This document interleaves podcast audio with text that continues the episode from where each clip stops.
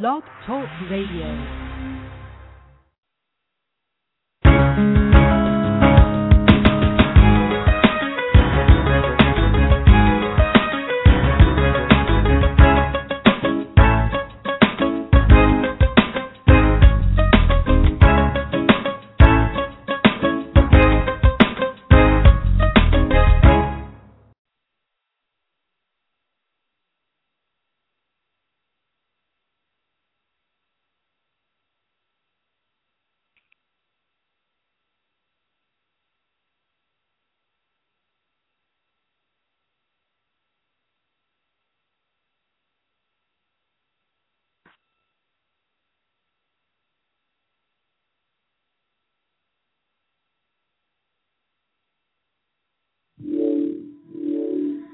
Mm-hmm.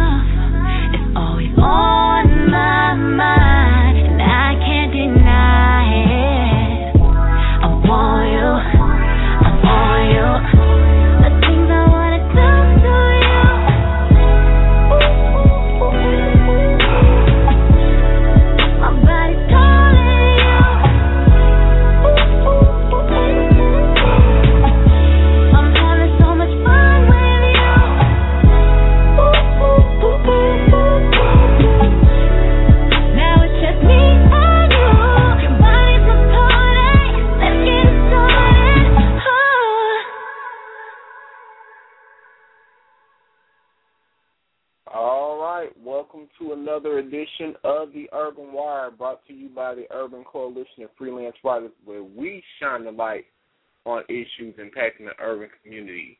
Um, tonight we have a lot to talk about. We're just going to do a basic show. Um, you know, we haven't been off for a couple weeks. We're going to be talking about um, a lot of current events that are going on um, in the news, in the media, and um, pretty much in entertainment. Um, the song that you just heard was um, the newest from Ciara, My Body, uh, Body Party. And speaking of Ciara, she has recently been in the news. And what was so funny is, well, it's not funny. I guess it wouldn't be funny to her, but it didn't seem to faze her. Is she was recently performing on stage for the Gay Pride Festival in L.A. And what was so funny is, like, while she was performing on stage, she got served papers. She got served papers while she was on stage performing because you know apparently she was supposed to perform at another venue and she didn't. So she had a lawsuit pending. So she's facing some legal um issues with that. We're going to get to that in a little bit. And um just just you know a little little bit of this a little bit of that and I'm telling you, we're going to talk about a little bit of everything tonight. We're going to talk about um, a couple videos that are on YouTube that are viral right now. And we're going to just talk about how people just are so thirsty for attention. Like, on, like, seriously, like, why do people do do the things that they do on, you know, on YouTube? Like, it's just like, I don't know. But we're going to go to the line. Uh, we have, um, I believe, Miss Cie online. Um, we're gonna go uh, mute this line. Cie, is this you? Yes. How are you doing tonight? I'm fine. How are you? I'm doing all right. Now I know you ready to just mm-hmm. just we, we got some stuff to talk about tonight. So what, what do you Mhm. think about that whole Ciara thing? Like, how, I mean, can you just imagine you somebody performing on stage and then they get handed some papers out of the audience, like concerned? What kind of mess is that? That is crazy. I honestly cannot imagine that happening. Um, my thing is, is that with her being a performer, um, she should know the various aspects of contract law. You have a Right. contract that comes out, and these people are wanting you to do something for them. You signed that binding contract that says that you are going to be obligated on that day for that event. Um, I guess apparently she probably felt like because she was a celebrity that she was exempt for any type of consequences that may come her way and and I guess she just felt like, you know, she just didn't care about it. You know, she was Right. just trying to pick and choose. You can't pick and choose when you done signed your name to a contract. You can't do that. So um I would say this, it serves her right to be served on stage, point blank. But you know what? Maybe that maybe that should really serve as a lesson to a lot of these celebrities that just think they above the, you know, just above the law. Not just above the law, but just they don't have to. They feel they can do whatever they want to do. Mhm. Yeah, they do. And and the girls was like saying no, no, no. The queens were like, no, you are going to get served today, and we're going to serve you some papers. You were talking about my body. I said, well, your body better be in court where they serve you those papers. I'm That's just right. saying. That's right. All right. Well, we got another caller online. We're gonna go to the um, line um, seven six five two six five. Um, I believe this looks like Kane's number. Is this Kane?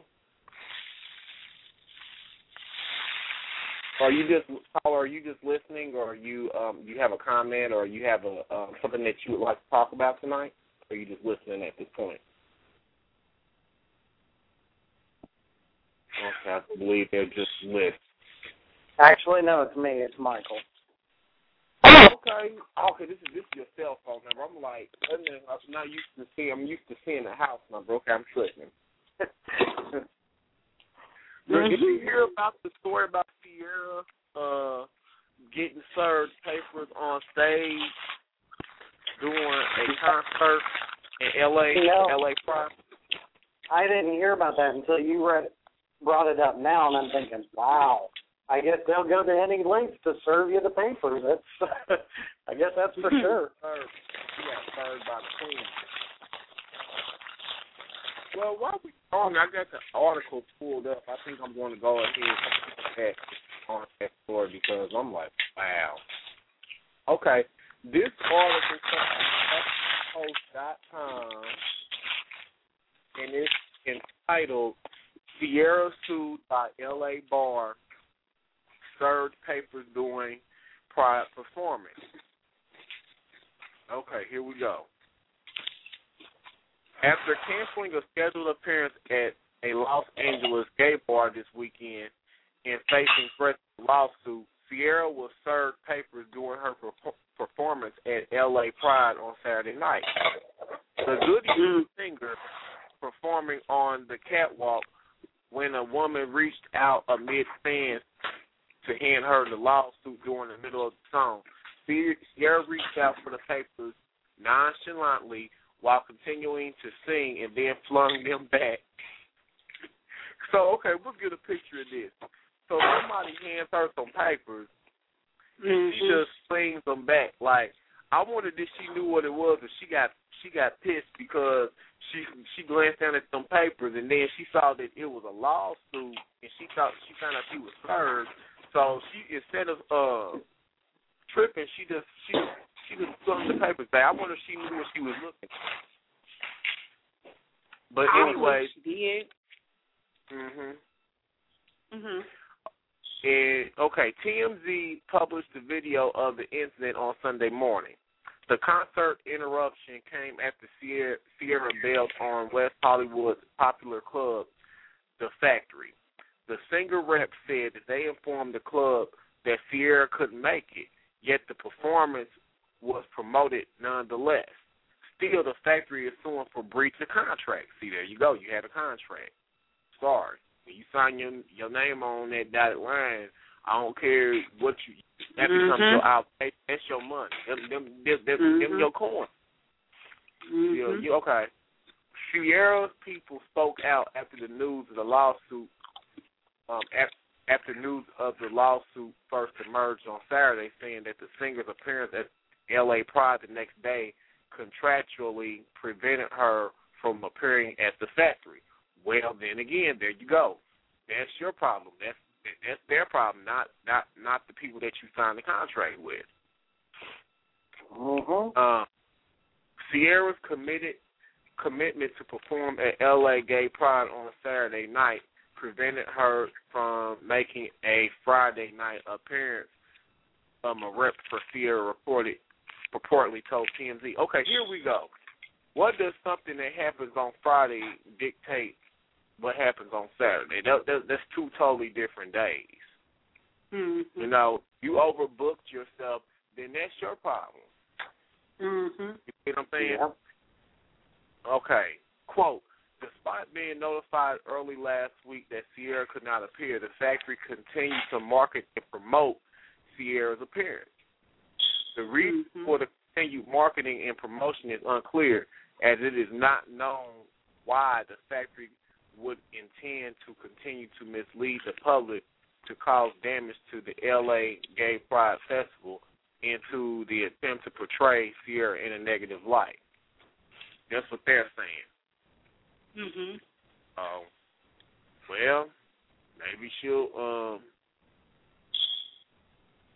learn not overbooking herself in the future. You know what I'm saying? Yeah. Oh and so no. can I say something, Senica? Yeah, go ahead. Let me say this. She failed to realize that what that was was a bilateral contract. And it basically states, we, this club, will do this for you if you do this for us.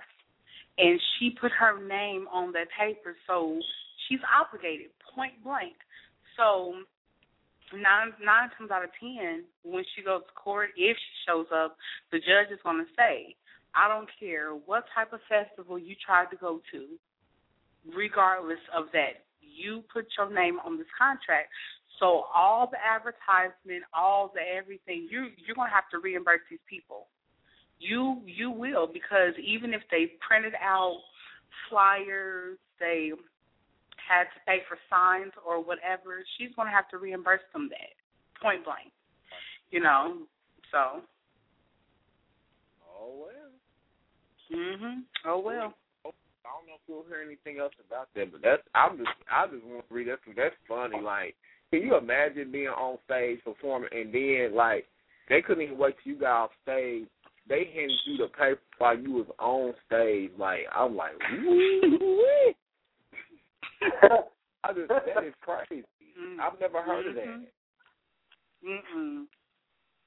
But All right, nowadays go- they just don't care. Right. All right, we're gonna go to the line. Um, somebody else just joined the conversation. Um, eight zero three five five three. Are you just listening, or do you have a comment or question? If they're just listening at this point. Um, but yeah, I mean that's that's that's a very important thing. Like people, especially in the entertainment industry, people need to learn the importance of contracts. Like because I think I've I've heard of so Mhm. many people that get caught up, and that's how people, you know, ruin their reputation when they don't uphold their end of a Mhm. contract. And like you know, I guess Mhm. she felt that because she's so big, so quote unquote big in the scene, that she could do whatever she Mhm. wanted to do, and she didn't have, Mhm. you know, what I'm saying she she doesn't have any Mhm. responsibility in upholding, you know, what she has to do. And, and to me, it Mhm. question, what I question is, what kind of people do you have working for you if they can't Mhm. even maintain your schedule to where you're overbooking yourself? You see what I'm saying? Mhm. So I Mhm. mean that comes from maybe having Pookie or Man Man and them. You you got some bootleg production Mhm. company and and you got you know you know somebody That's crazy.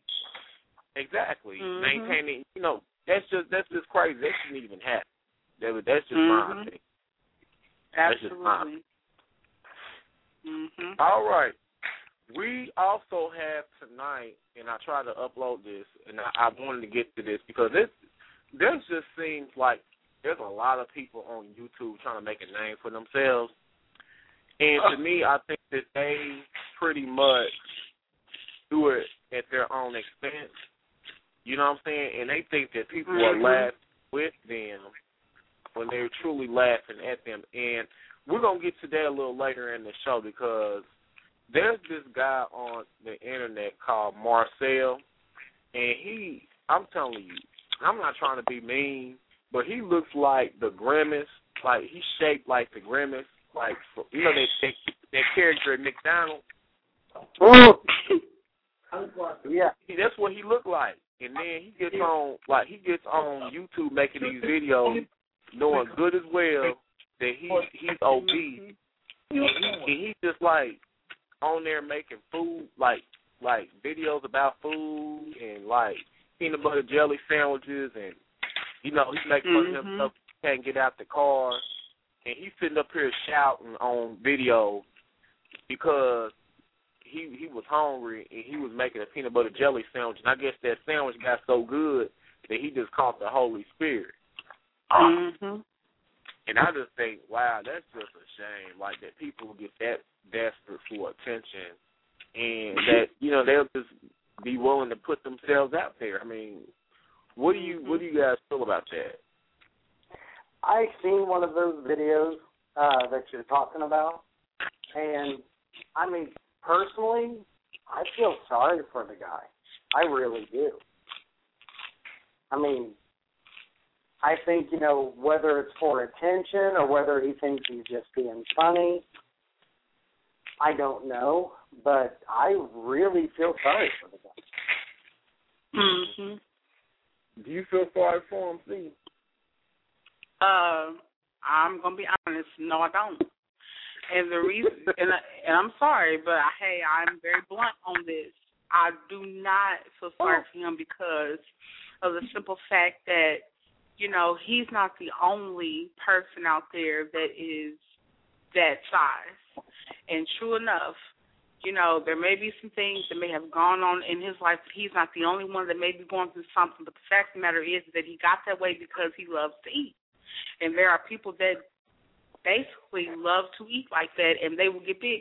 But my thing is this for him to degrade himself like that, he basically has a lack of respect for himself. He just don't care.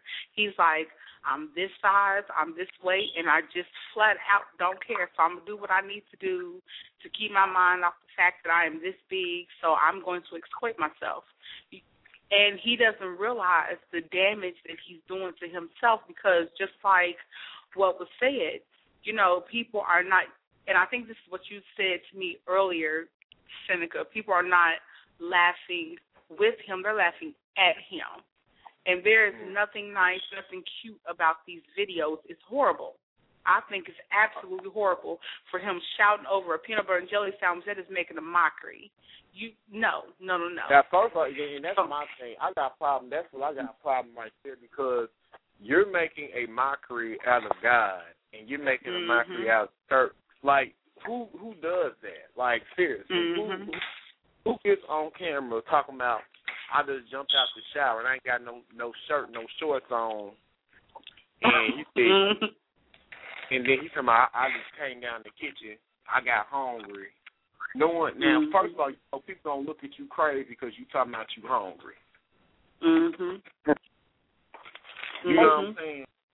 And I guess Mhm. that's And then- why I feel sorry for him because he doesn't realize how stupid he's coming across. Right. I think he does. I think he does.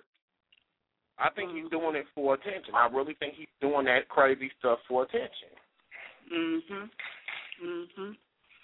He knows that people are going to be laughing. He feels like if I go out here and I do that, people are going to see me. I am this big. People are going to see me. They like to see. See, what he fails to understand is heavyweight people are already being stereotyped as being nasty and sloppy and stinky and all that mess. They're already being stereotyped like that. He is going out there and making it worse by doing things like that. I don't know how he smells, praise the Lord, because I don't want to know how he smells. But the fact of the matter is this: you are you are enhancing that stereotype. Oh.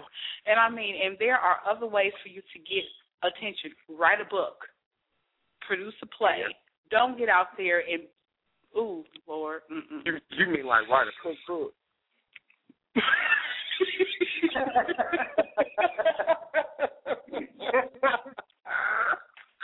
Senica.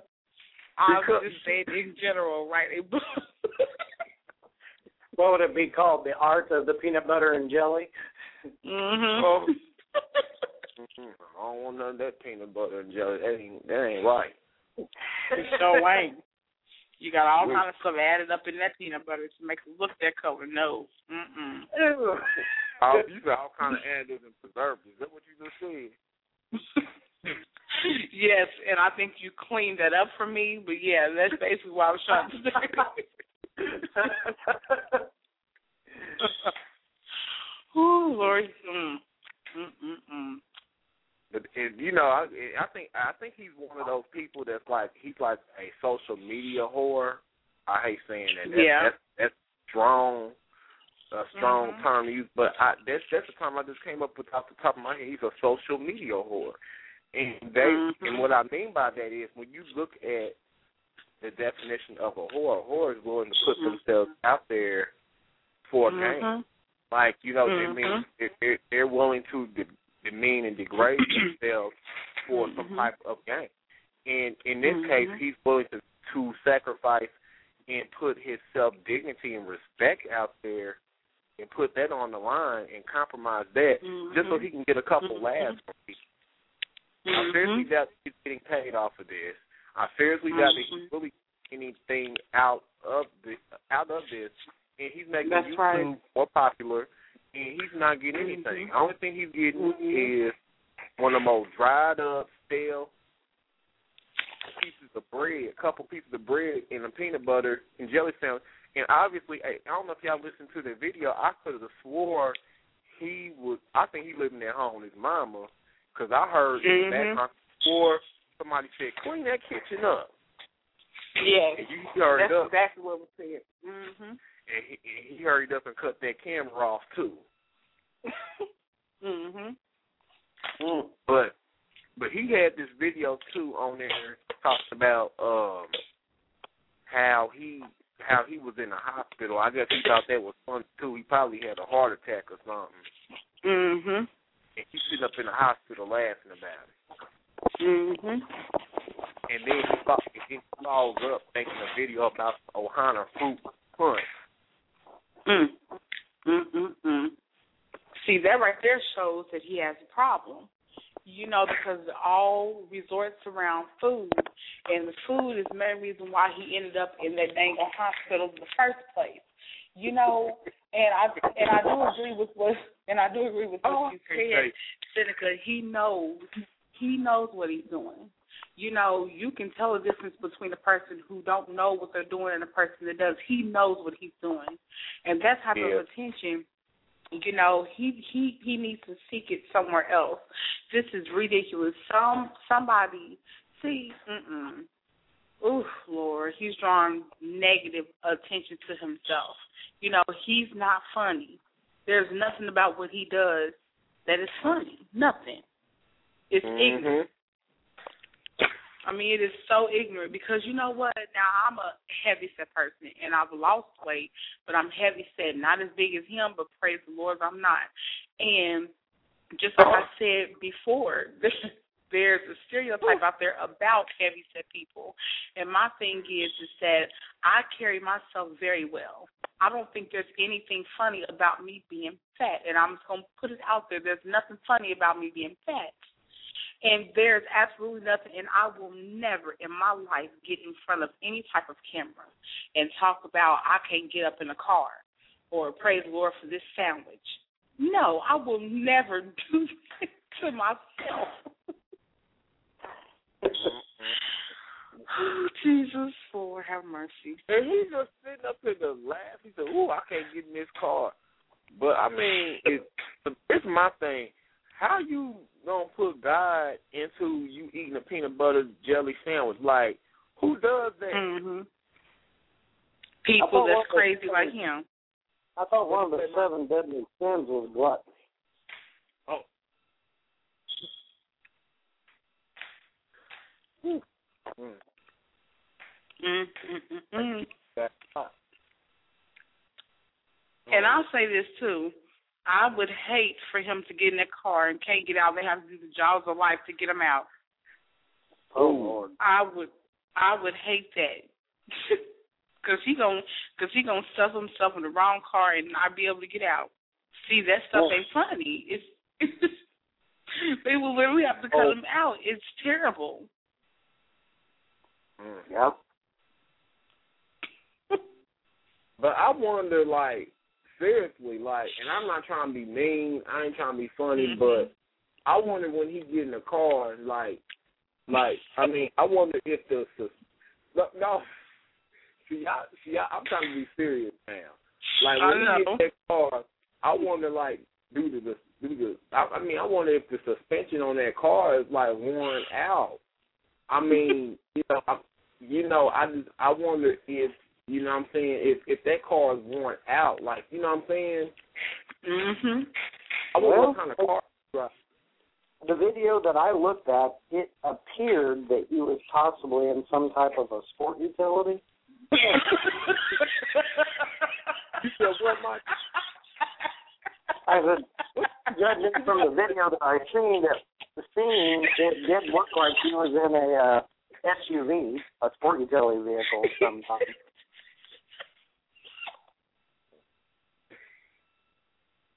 Yeah, I'm sorry. yeah.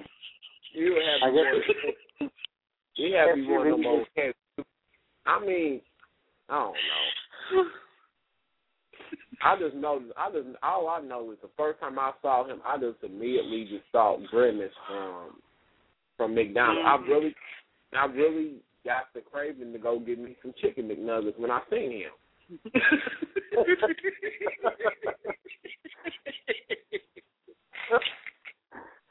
Uh, Oh, You know what? And I'm just gonna say this. Look, we all get our laughs and stuff out of this because of how ridiculous it is. Yes, true enough. I am laughing. I'm I'm gonna laugh at it. It's not. I'm not laughing at it because it's funny because it's not funny. I'm laughing at the fact that he is seeking enjoyment out of this.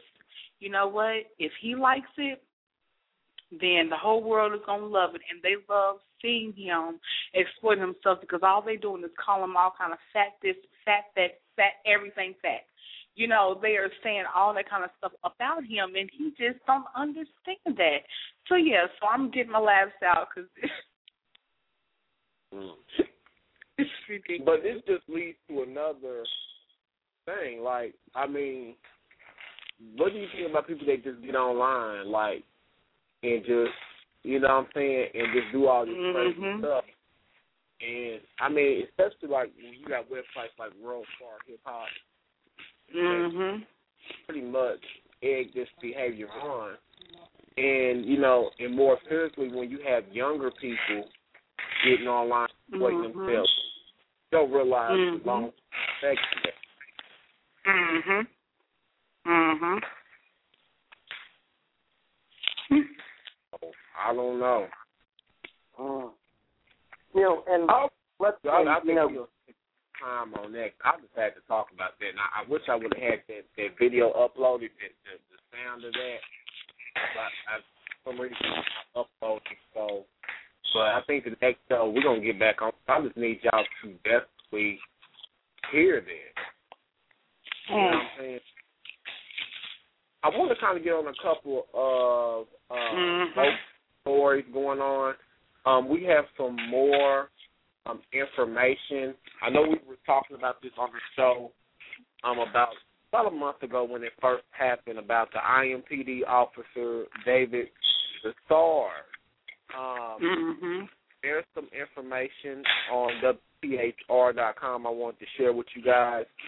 Um, I want to get into that. I also want to get into some stuff that Pat Robertson says. He he's at it again. You, you know that crazy old guy from the 700 Club. oh glory. Mhm. So I guess he says a teen suicide linked to quote unquote demonic games like Dungeons and Dragons. So we're gonna talk about that. Um, it's almost ridiculous. Like he he's just a buffoon. He's he's like a Christian buffoon, if you put it like that.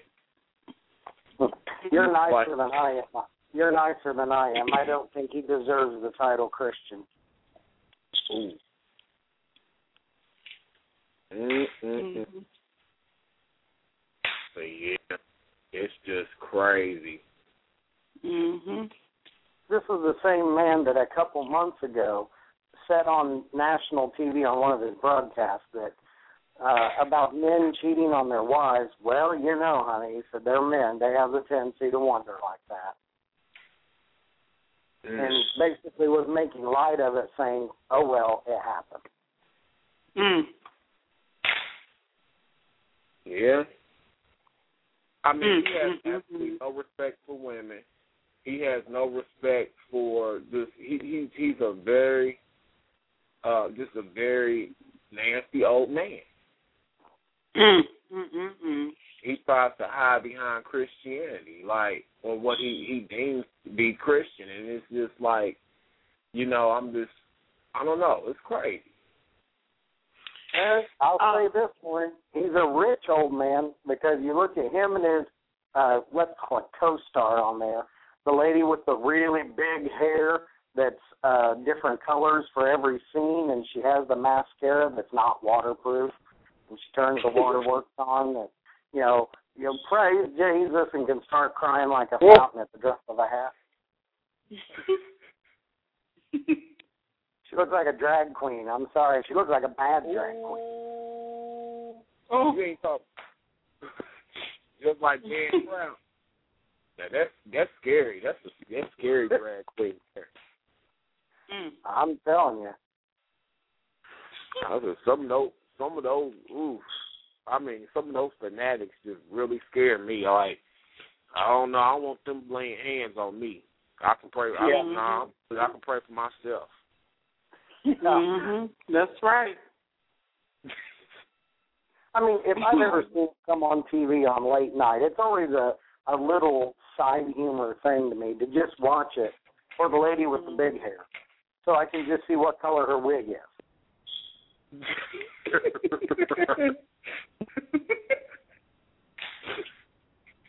oh, I take it.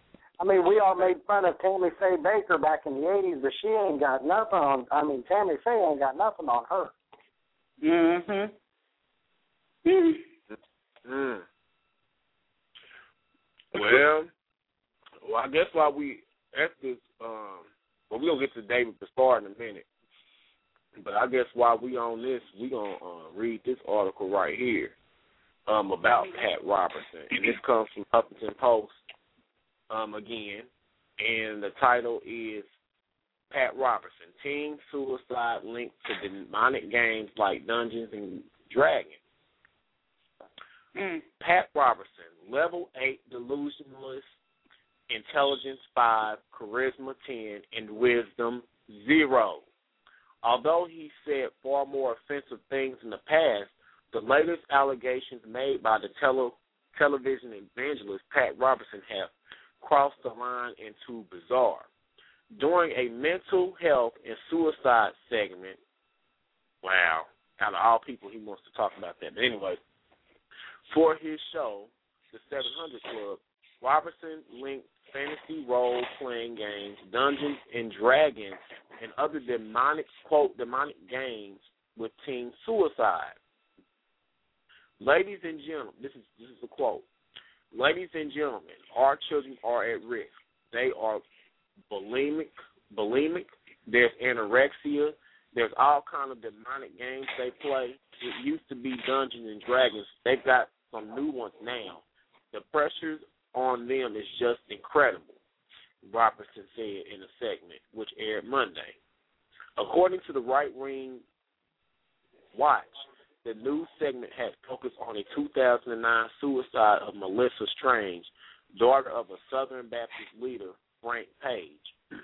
In an interview with Religion News Service, Page indicated that the prescription drugs in what he described as his daughter's, quote, addictive personality, unquote, played a part in her death. Um, I guess this is the quote from him. I wish that we would be a little more careful in our use of drugs in our prescription drugs. They are powerful forces. And when one already has the previous disposition that she did, it's like throwing a light match, a lighted match on a gasoline soaked pile of rags just ready to go. Page did not mention any games, any kind on it, games of any kind in the version of the interview published by RNS. In a recent 700 Club segment, Robertson also noticed that he thinks noted that he thinks that many teenagers commit suicide through fatal automobile accidents. Quote, I think many of these automobile automobile accidents are actual actually death by cars. Okay. Mm. This is this is far from the first time Robert Robertson's comments have made him appear out of touch. In January, Robert Robertson was shocked to learn that women watch pornography and read erotica such as Fifty Shades of Grey. In September 12, uh, September 2012, he advised a 700 Club viewer who felt disrespected at home to become a Muslim. So, as Robertson put it, then you could beat your wife. Mm. Just sick. Just sick. Very. And these are the kind of people that want to call themselves Christians and then, you know, Mhm. get on TV claiming Christ and you you saying all this crazy foolishness. You know what I'm saying? Mhm. You make it like a bunch of claims. Mhm. Absolutely. Know, and, and you know, like we were just talking, you know, like me and you was talking the other day, see, like there's just too much going on in these churches today. Mhm. Mhm. Like you was telling me about that. What's that story you was telling me about? You went out of town and Yes. you went. Uh, yeah, there there was a friend of mine that had invited me out to um hear her group sing, and the church was based out in Gary, Indiana, and the crazy part is, you know, when the devotion and everything was going on, uh, as the program went further, it was time for offering. Now they had um, an ATM in church, which I told Senica that I just did not uh, agree with. But the most scariest part to me was during the offering they locked the doors. They absolutely locked the doors because they wanted to ensure that people give their offering. And I felt like they were holding people against their will, you know, because there may be some people that need to leave at that time. And I just felt like that was just so wrong. And um so I got up and I unlocked the door and I left out because you're not going to tell me that I have to sit there. You're not going to tell me what I have to do. So, and I just felt like that that was uncalled for. That was truly uncalled for. And then did you said something about Great. how they were so focused on money? yes, that that was their entire objective was um what they were gonna get. That that was their entire objective, you know, because one of the ushers or whatever was just telling me that you know we just want to make sure that people give their offering and you know and it's very important that they give their offering and all and all this kind of stuff.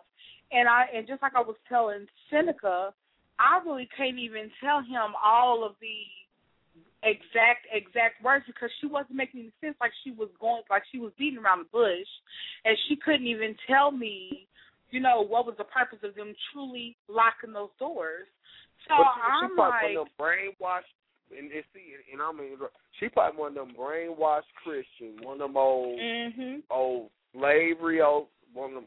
Oh Lord, please don't help help me not to say nothing crazy. But she probably one of them old slave type. You know, you know what I'm saying? She, Mhm. she ain't got no mind of her own. She going None. by what the pastor, not not pastor, by what the pastor said, and he said Mhm. it. The Lord, the Lord, you see, if he said it, it must be right. So she, she can't tell you why. She don't even know. She probably can't even tell you where Genesis and Revelations located in the in in the Bible. But she That's knows right. what the pastor said. The pastor said it, it must be right. right mhm Yeah. Yep, and it and it was just horrible. And you know, and the fact of the matter is, is that you have a lot of pastors where their intentions are not to um, lead his, lead their sheep. Their their intentions are how much money can I get? You know, who's gonna pay for my car? Who's gonna pay? Who, who's gonna pay for my jet? And uh, and what a lot of people don't understand is that a lot of these churches they have these people in there that's giving, and they don't understand that they are paying the pastor's salary. You know what I mean? Like like they're paying him, you know, and the money may not even be used for what it's intended for. It's going all to that pastor, and it is terrible. You know, but that right there shows that there's a blindfold over these people's eyes, and they truly don't understand. And that's the sad part. And these pastors are going to be held accountable for everything that they do. Everything. Yeah. Uh, do you think that it's because they hold this title of pastor and therefore they're up there in the front and every Sunday? Do you think it's like you're a visitor in that church you're speaking of? So Mhm. you're you're a new person. You're a new face that's come in and you've Mhm. seen this point blank and you're like, Oh my God, are you serious? Heck with this, Mhm. I'm out. Whereas the I guess the regular par- parishioners of the church they come Mhm. in and they've gotten so used to it over time it's just common thing to them. Do you think that's part Right. of it? Yeah. I well, you know what I'm gonna say this. I truly believe that it is. I really do.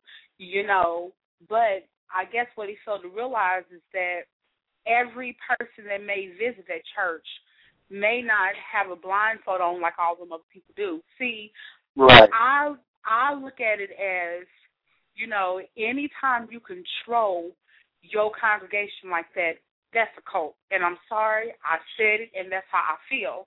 That is a cult. Anytime you, you know, dictate what it is that you want your congregation to do that is contrary to the word of God.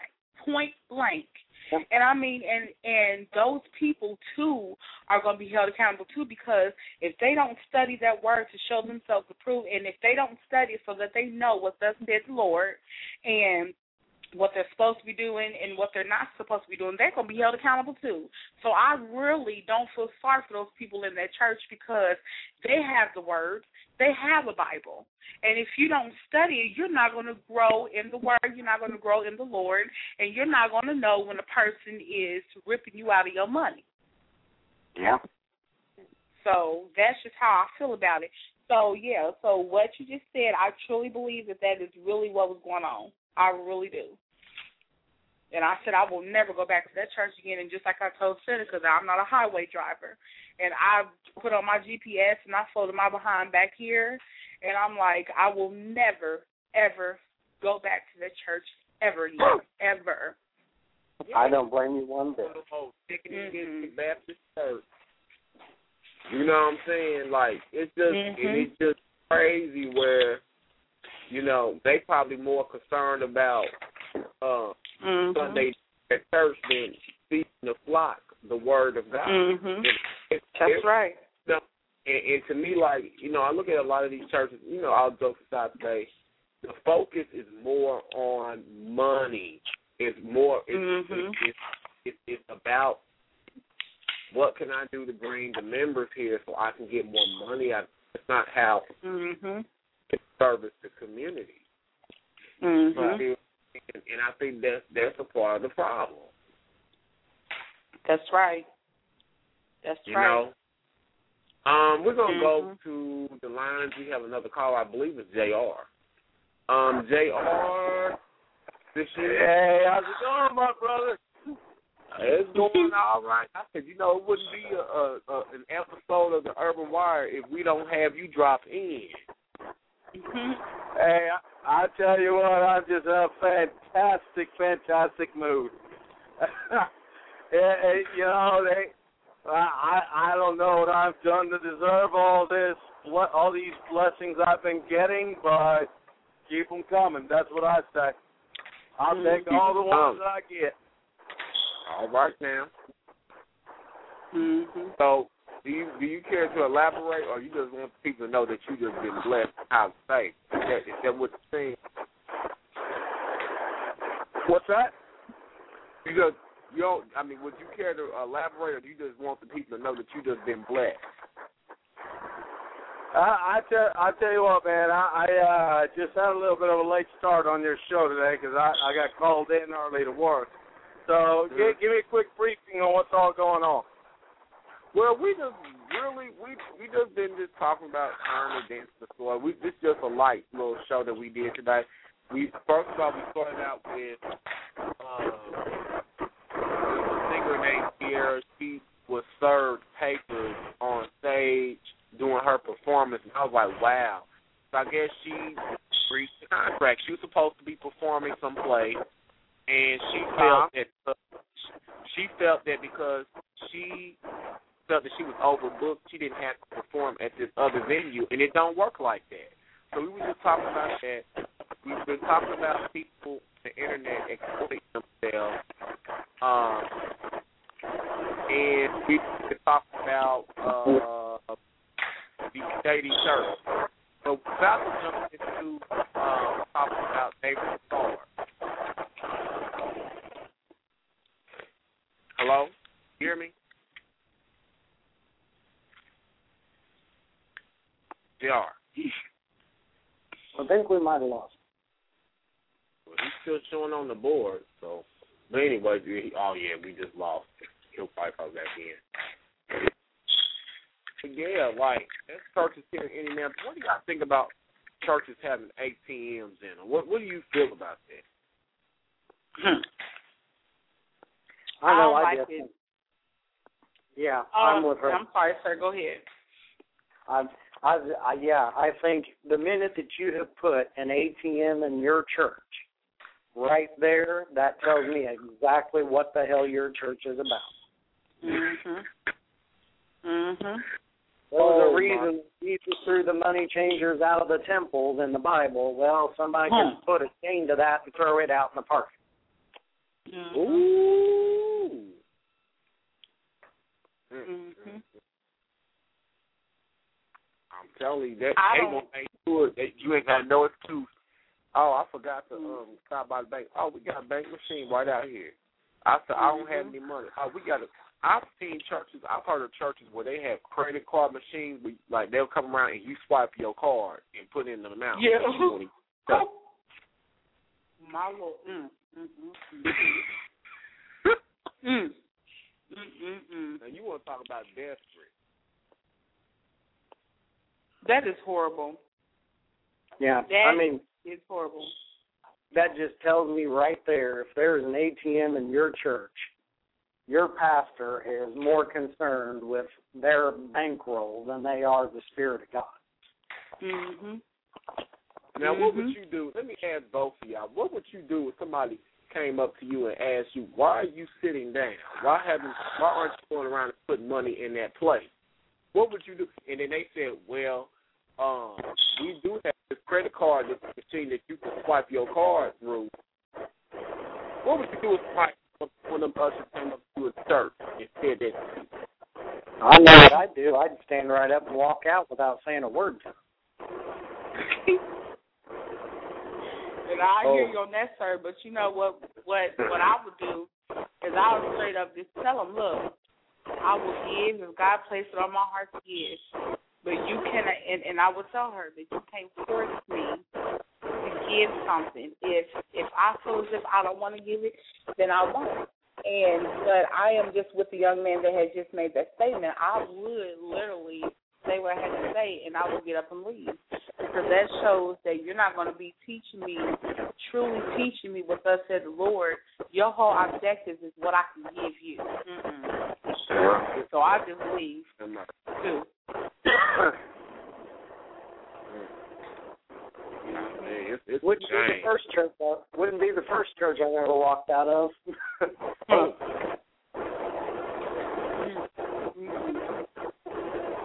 Like I said before, I said some of these churches, you can get more fulfillment out of going to. You get more fulfillment going to Church's than going to some of these churches. Mhm. I said because at least when I when I leave Church's Chicken, I'm gonna be full, and Okay. I won't be. I'll be more full than leaving some of these churches. Right. yeah, it's sad, but it's true. Mhm. Mm-hmm. But you So, know, but. Mm-hmm. All right. Um, Jr. While we have you on the show, can you tell us about? I know um, um, you're excited. Can you tell us about your upcoming show that will be on our network this summer, late summer, possibly early fall? Hello. You might have lost him again. Think so. Oh Lord Jesus.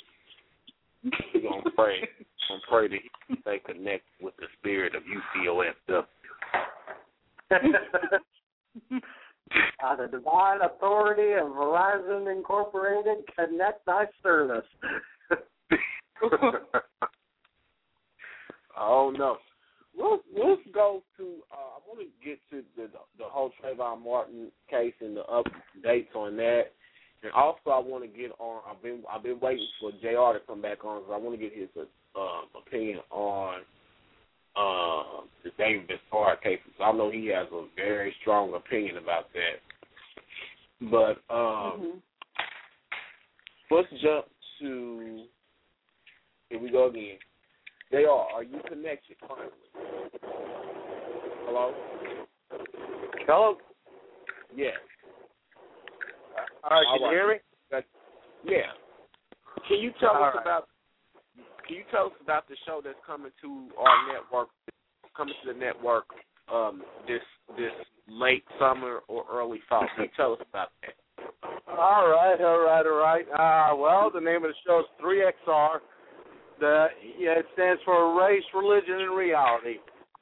In the show, we will uh, be tackling, you know, all little taboo topics that people tend to uh, shy up upon, you know, and uh, try to be politically correct about. I am not by any means a politically correct person. But there, well, I will have a fourth R in that, and that's respect. You know, sometimes people will agree with me, sometimes they'll disagree with me, but we will respect each other's opinions. You know, uh, it, you know, we're, we're uh, going to be hitting topics such as fitness, life choices, fitness, second chances in life. You know, hate speech, uh, eh, manning up for men to be men and quit being boys you know, th- th- things about things like this. You know, and, and you know, I, I noticed y'all were talking about churches here. Ooh, Or Lord. as, I, or, or as I like to refer to churches. And uh, you know, here's the thing. I, I've been to churches where they they sit there and they'll hand you an automatic uh, a, a, a- a sheet for you to start taking automatically withdrawal from your checking account. Yep. You know, and, and here here's the thing. You know, it, it's. I remember a pastor a long time ago. I used to study under. All right, and uh, uh, the name of the pastor is Pastor Jack Hilliard. He used to be uh, the uh, spiritual leader of the New Testament Baptist Church in Oceanside, California. Since then, they've renamed the church. He's still there, though. Uh, I can't remember what it's called now to save my life. But Pastor Hilliard said one time uh, on the whole topic of tenure that you know uh, that that that that that is what the people can give. There's no set amount. If you if if you can give a dollar or if you can give a thousand dollars, that's fine. You know, it's whatever you can give. You know, and for for these some of these pastors to look at this as a racketeering, right? Uh, you, know, you know, as a racket rather than you know being the spiritual shepherds that they're supposed to be. You know, my friend, what you your soul is no different than my soul. Okay, and we both our souls have the options of going to heaven or hell. If you give a thousand dollars a week or if you give fifty cents a week, it's not going to make a difference whether you go to heaven or hell. What's going to make the difference is where your soul is aligned. You know.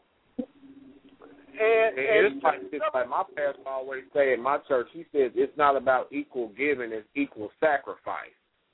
that's right. You know, what I'm saying? it's, That's it's not right. about that.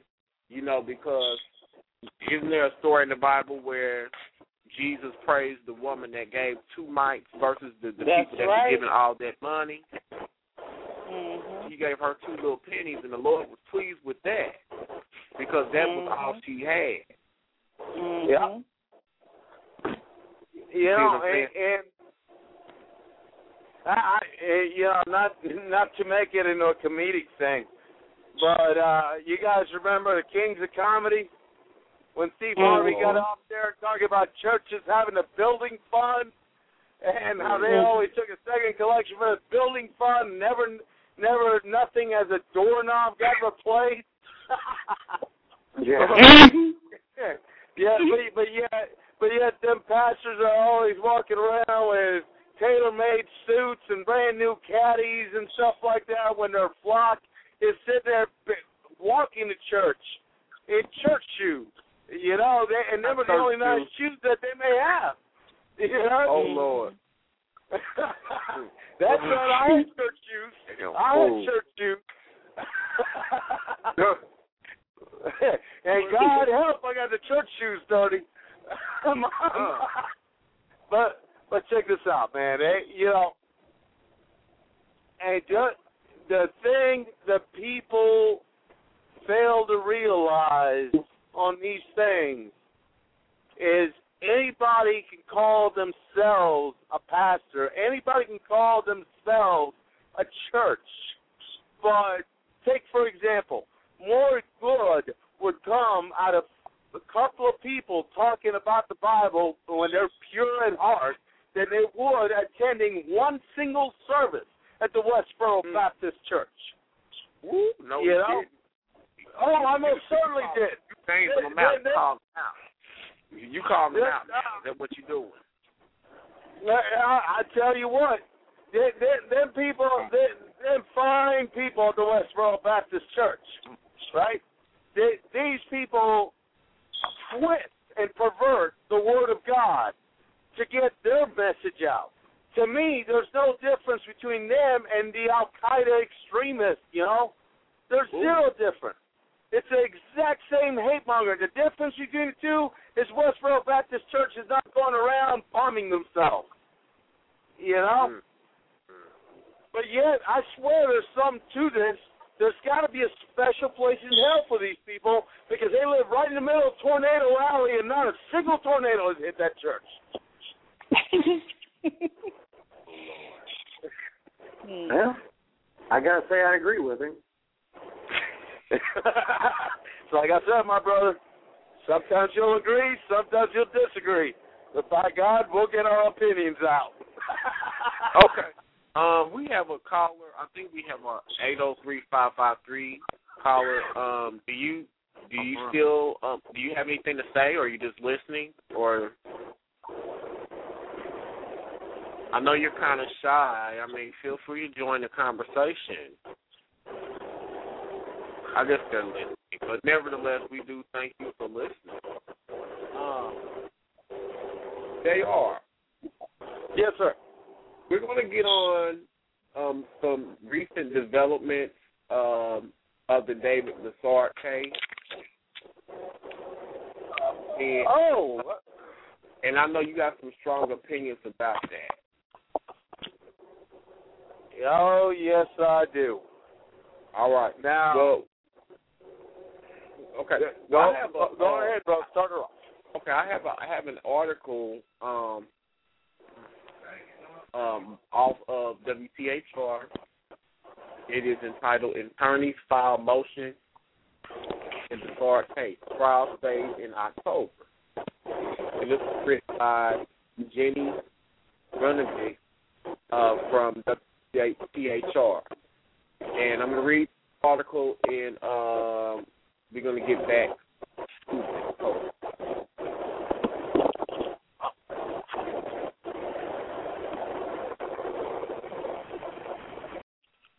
All right.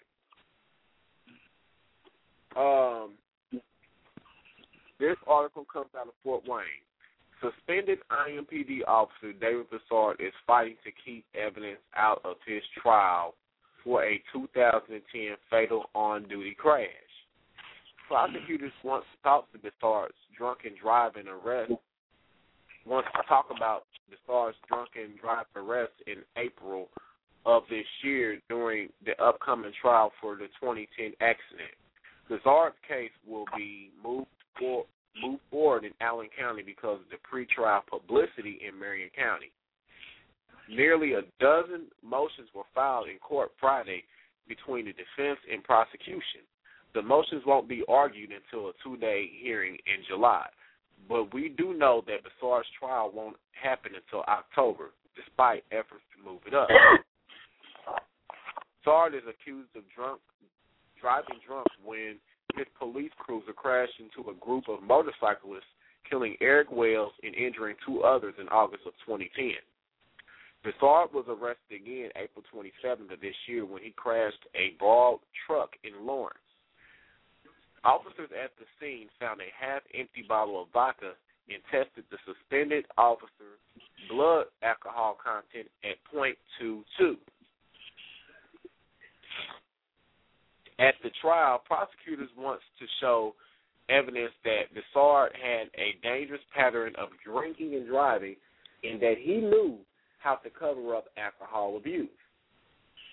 To do that, they filed a motion to be able to use the SARS April crash in arrest involving drinking and driving as evidence in the upcoming case.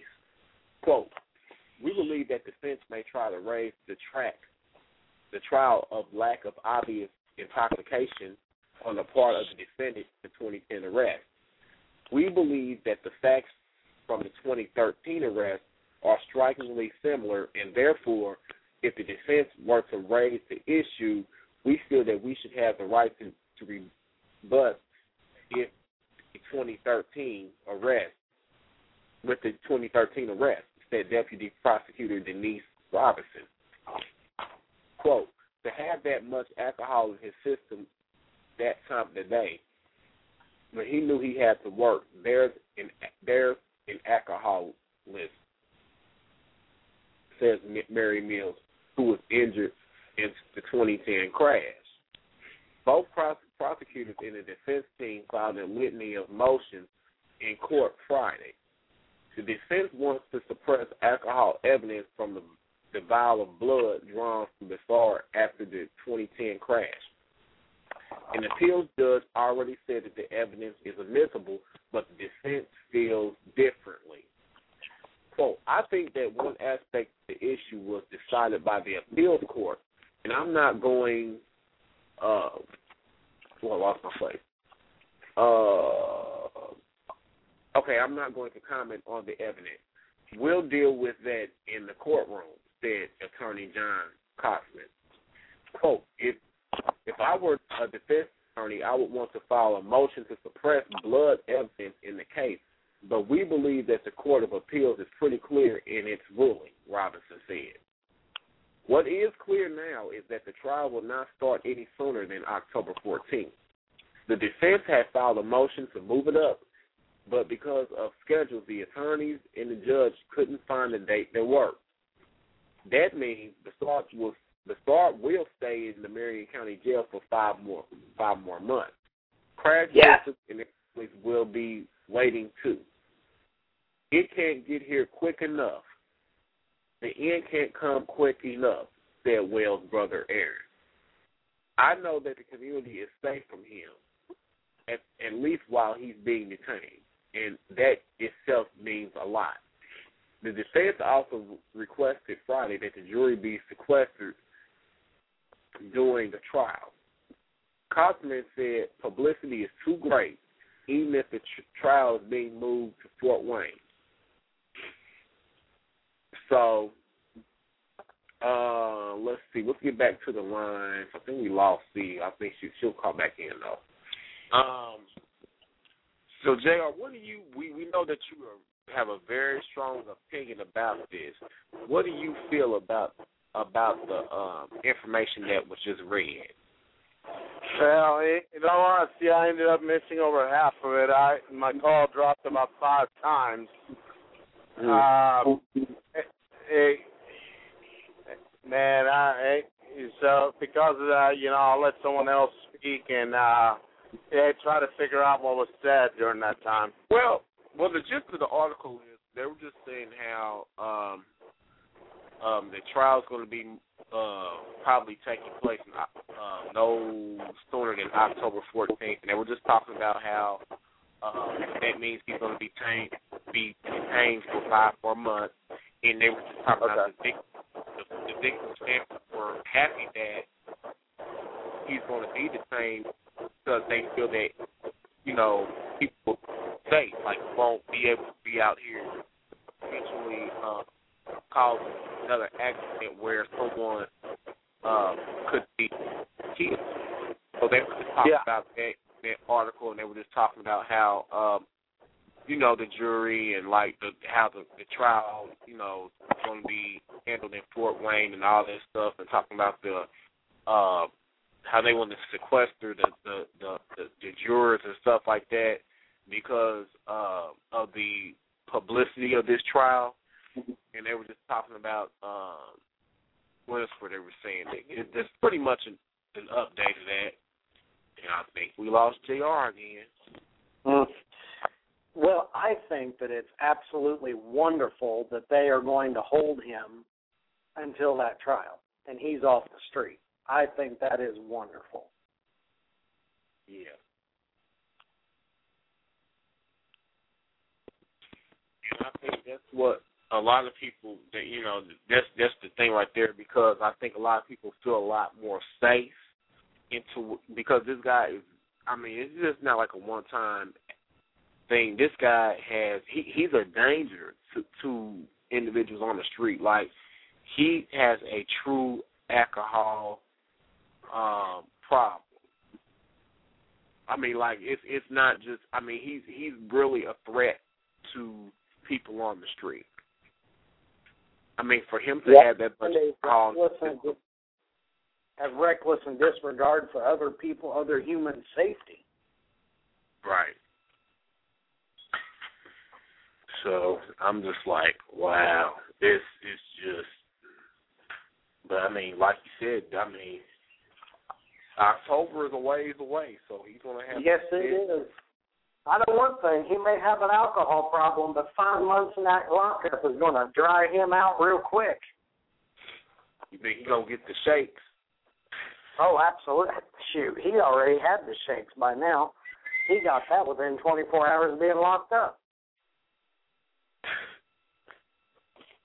I'd get if he didn't get it in the first 24, he got it within the first 48. Wow. And I know by the said. 72 hour mark, he was feeling pretty rough by then. Well, can you explain? I mean, 'cause I know you, you, you know, uh, you dealing, you know, you working, you know, in law enforcement.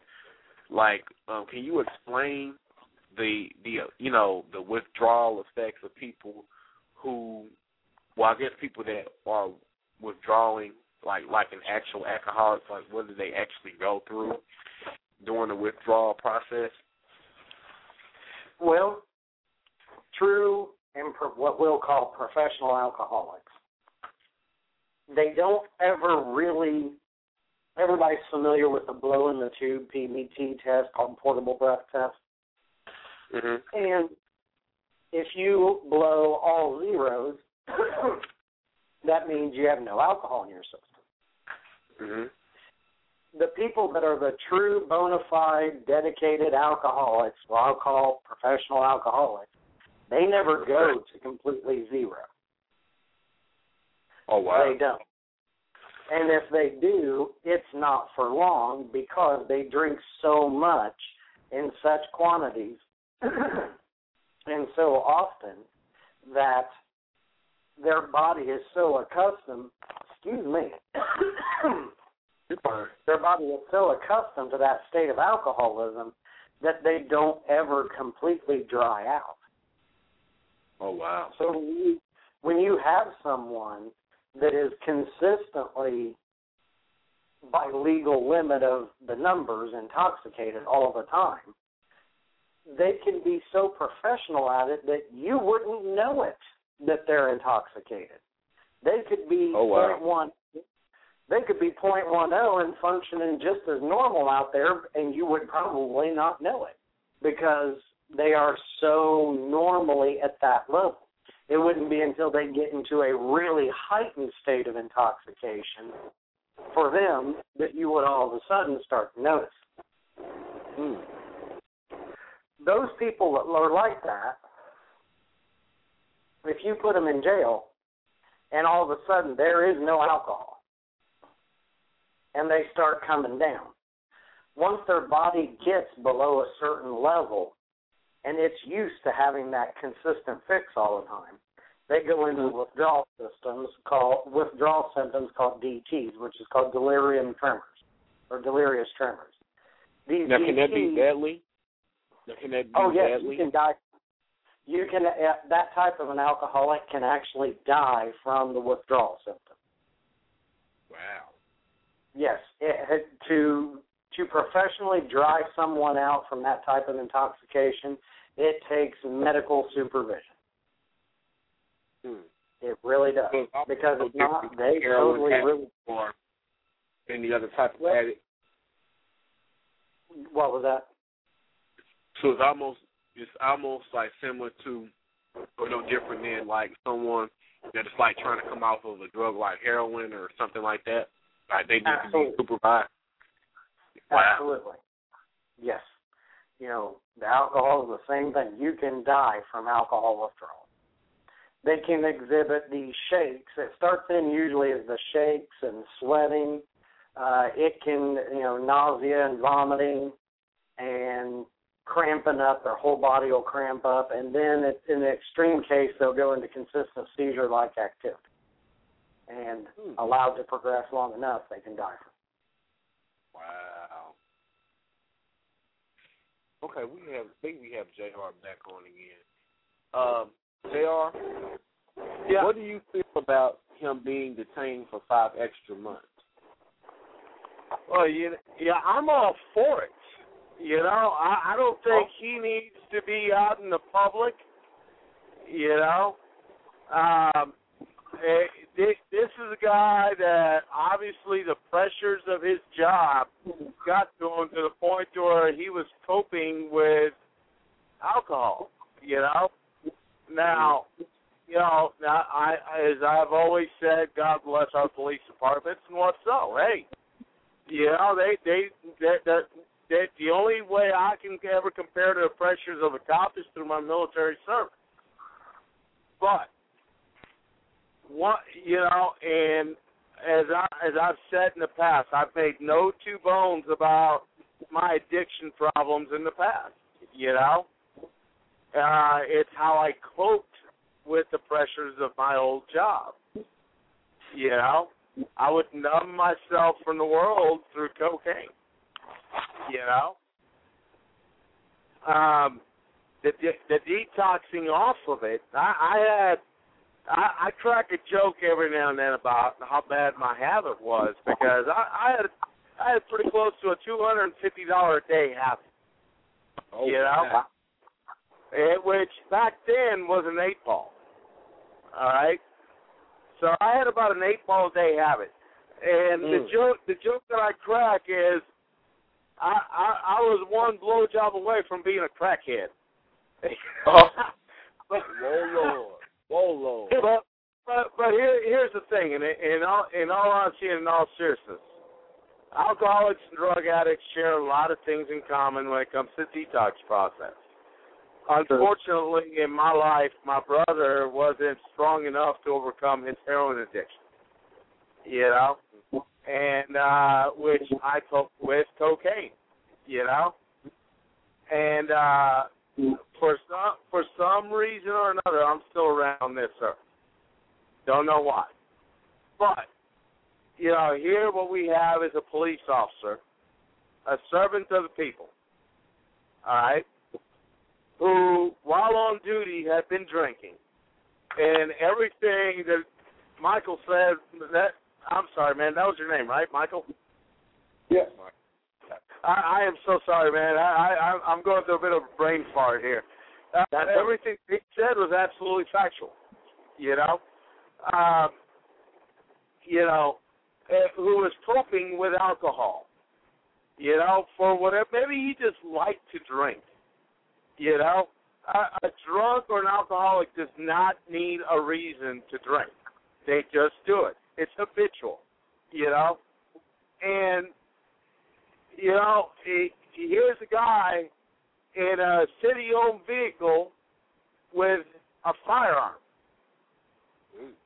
Now, if I were to grab a bottle of whiskey and my shotgun and get in my truck and be drinking as I'm driving my truck with my shotgun and run over a motorcycle, uh, a group of motorcycle riders, and two of them died. Oh, Do you think for one second that I would get any any of this treatment that Officer Bisard is getting? Of course not. Absolutely not. I would be fried at the stake. At minimum, I'd be looking at manslaughter charges, vehicular Let me ask- manslaughter. Let me ask you this real quick, Jeff. Do you think that he's been doing this several times? He just got caught, and, and then the fact that he got caught in Lawrence was the reason why this was brought to light. You think that that could have been the issue, or could have been the case? I think you know. I I think that there should have been more done. It, this there's no way this could have been a secret. You know, somebody within his uh, squad knew that he was drinking on the job. Somebody always knows. Just like you remember, everybody's got a vice, and you remember them two cops got busted going into the Sunset Strip while on duty. The strip club, and they were getting sexual favors from the strippers there while on duty. That was mm-hmm. their vice. How they dealt with things, you know. And you know, it, it is just that. It's it, it's it, you know, there's no way nobody else knew. There has to be at least one other person that knew. Now, personally, I think Officer Broussard ought to face ought to face the exact same long arm in law that a normal citizen would. I think he should have to pay for all his own legal representation, and I think that he ought to be introduced to the general population. Mm, mm, mm. Of course, none of that's going to happen. But I will say, I do applaud this prosecutor and this judge up here in Fort Wayne. I applaud them for everything they've done, not caving in to the pressures of the of the police officers union and you know the, within the city. You know that judge is taking the bull by the horns and saying, "No, forget this. We're handling it." You know. You know, I kind of do you think that do you kind of think that the uh, that the IMPD has kind of washed their hands of Broussard at this point? Oh Or- yeah, yeah. I I definitely think so, especially after this second accident that he had. You know, you already you are al- you are already a high profile person. Every camera is on you. You got away with murder until the trial. You're you. I wouldn't be able to walk scot free if I killed someone while drinking and driving. Lord, you see what I'm saying? Hey, you know, he got a get out of jail free card on that. Yeah. And yeah, I think after this, absolutely. I mean, that would to throw an example out there. Okay, Uh-huh. the equivalent would be, you know, you remember that one cop uh, that dur- during the during the whole Rodney King beating. I can't remember what his name was. That detective that ended up cracking the racial jokes and shit after the Rodney King beating, and he got Yeah. fried at the stake during the trial. Uh-huh. That would be like him right in the middle of the trial, going out and say, you know, doing a speech during a Klan rally. You see what I'm saying? He's already a high profile person, so he's going to bring more attention to himself, doing the exact same thing that got him all that profile. Right. You know? Right. It, I, I think IMPD should wash their hands of, off, uh, you know, and you know, hey, forget you, you know. But the difference is, I think Bisard ought to be right there in general population. I think he ought to face the exact same people that he arrested and put in there, whether Yeah. justfully or unjustly. And, and like I said when we originally covered this story, when me, me and you did that broadcast, like I really feel that that the fact that he felt that he was above the process or the law is, where he, felt that he he actually felt that he had a chance to walk away from the incident. Like the, the arrogance, just the arrogance that he knows speaks volumes. No, it it really speaks to his his uh, uh title. He he does not. See, I I, I can't call it they have been- arrogance. They have been bailing him out all along because he felt that he could I- just walk away. See, I I can't. I got a problem calling it arrogance because I'm arrogant. Okay, that is that is beyond arrogant. That's almost narcissistic what he did. You know, And he That's- that's absolutely point. Thought he was. Yeah, ahead, I don't Michael. think that he. Go ahead, Michael. I said, yeah, it's, it's certainly quite audacious, if nothing else. Yeah. Well, okay. You know, I, I I don't think that he thought that he was above the law. I think that he thought I am the law. You see what I'm saying? And I because think, he is, I think that basically he's so pickled that he doesn't really give a shit. yeah, that could very well be it too. That's a very fair point. You know, I mean, I, I've I've had I've had true full blown alcoholics and true full blown drunks, and there's a difference between the two. A drunk is an alcoholic that has given up hope. You know, a, a, a drunk is one step away from a wino. You know, and hey, hey, I, I had them in my family, man. I, I you know, I, I, I uh, the hell I didn't crap out my liver when I was ten years old. I don't know. But but no, I'm trying to figure out. No one came up front about it first. You know, well, why? You know, David Bisard didn't have a partner, but I'm sure he hung out with guys, you know, from the force. Someone had to have known that he was drinking. Why didn't Oh, yeah. somebody come out And and they say, was probably you egging know? them on too. They was probably egging them on, you know, egging them to take down more drinks, more booze. You know, you, somebody had to know.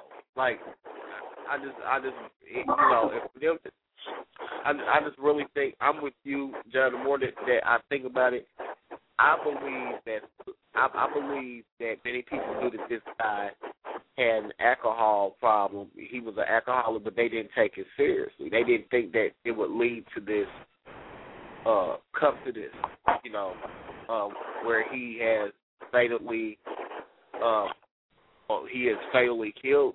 Well, he's killed someone, and then he seriously injured like a couple other people. You know, I I don't think that they realized that it was going to get to this point. And I knew this. I know that somebody knew that. You gonna tell me that they all didn't get together, go out drinking, and, and nobody saw how wasted he probably was. Like you're not gonna tell me that he he didn't hang out with his cronies, and nobody didn't notice that he had a problem. But see, like so many times, I think that we see a problem, but we feel that hey, it's not me, so I, there's no reason for me to really rock the boat on it. You see what I'm saying? Yeah, I think that happens in every every career and in every walk of life. Yeah. Right. Dad, we got you back. Hello. I'm here.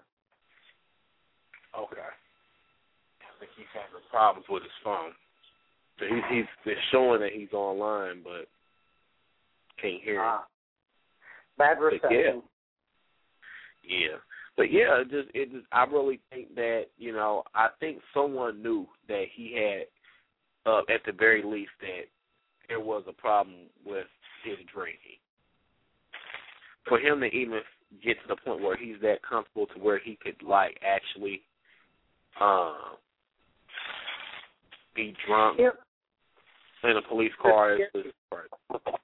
the scary thing about those what I call professional alcoholics, the scariest thing about them is even though it's a legal limit of .08, they .08 for them is nothing. It'd be like the equivalency of you and me having half of a drink and then going home and being totally fine.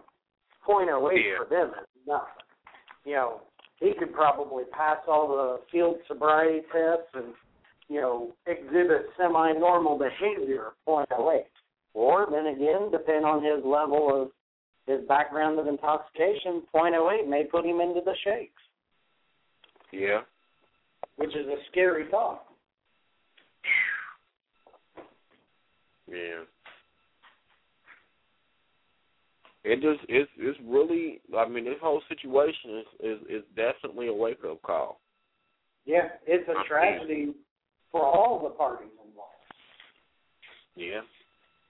And it goes to show you that alcoholism has. I mean, it, it nobody's exempt from being affected by it. Right. You, see You know, I know there was a point. There was a point, and, and I guess it's so weird that you know you can really. It's very easy for anybody to fall into that trap. It Mhm. really is.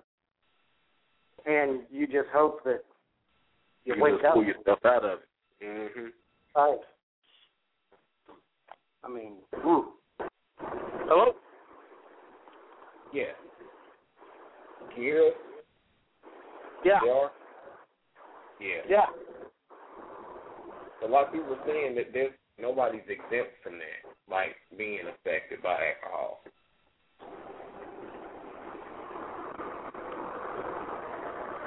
See what I'm saying? Uh-huh. But yeah, I mean, like you know, it's a serious um, addiction. It is. And addiction's horrible, you know? I went through it. I've had loved ones that have gone through it. I got a friend of mine that's currently battling through a, a cocaine addiction, you know? Oh wow. And, and you know, a, a very dear friend of mine, and I, I, I told him, I said, dude, you, you know, you gotta leave them people behind. If you Yeah. want to further in life, you gotta leave it all behind. You know, it ain't always gonna work out, but you know, at least give yourself a chance for it to work out. You know. Eh, like his old lady now, she's she she's a pill popper. You know, Oh. and so he's around addiction. But for an addict to sober up, the only way to be around another addict to help them sober up is to hit a meeting, not not to be around people that are still currently doing. Right. So what's the best way for you to deal with addict? Like, like how do you um, deal with someone that you're close to that may be battling? What's that? I said, what's the best way, in your opinion, um, to deal with someone that's close to you? How, how, how do you deal with addict? Well, I, I can only tell you how I did it. You know, um, you know, I, I've I've been clean from cocaine now for 17 years. Praise Jesus. you know. And the the thing is, is you know, I I I I kept loyalty to my friends that were still doing, trying to help them. You know, but I didn't do it. But I have I my friends were decent enough to know that I wasn't wanting to live that lifestyle no more. So if they were doing it, they would never have it around me. You know, because I was trying to clean my act up. The the thing is, is you got to focus that energy into something that's more important. For example, for me, it was my ex getting pregnant. Once she got pregnant, that that was it for me. I, I you know, I promised myself none of my kids would ever see me in handcuffs. You know, and knock on wood, I've kept that promise to this day. You know.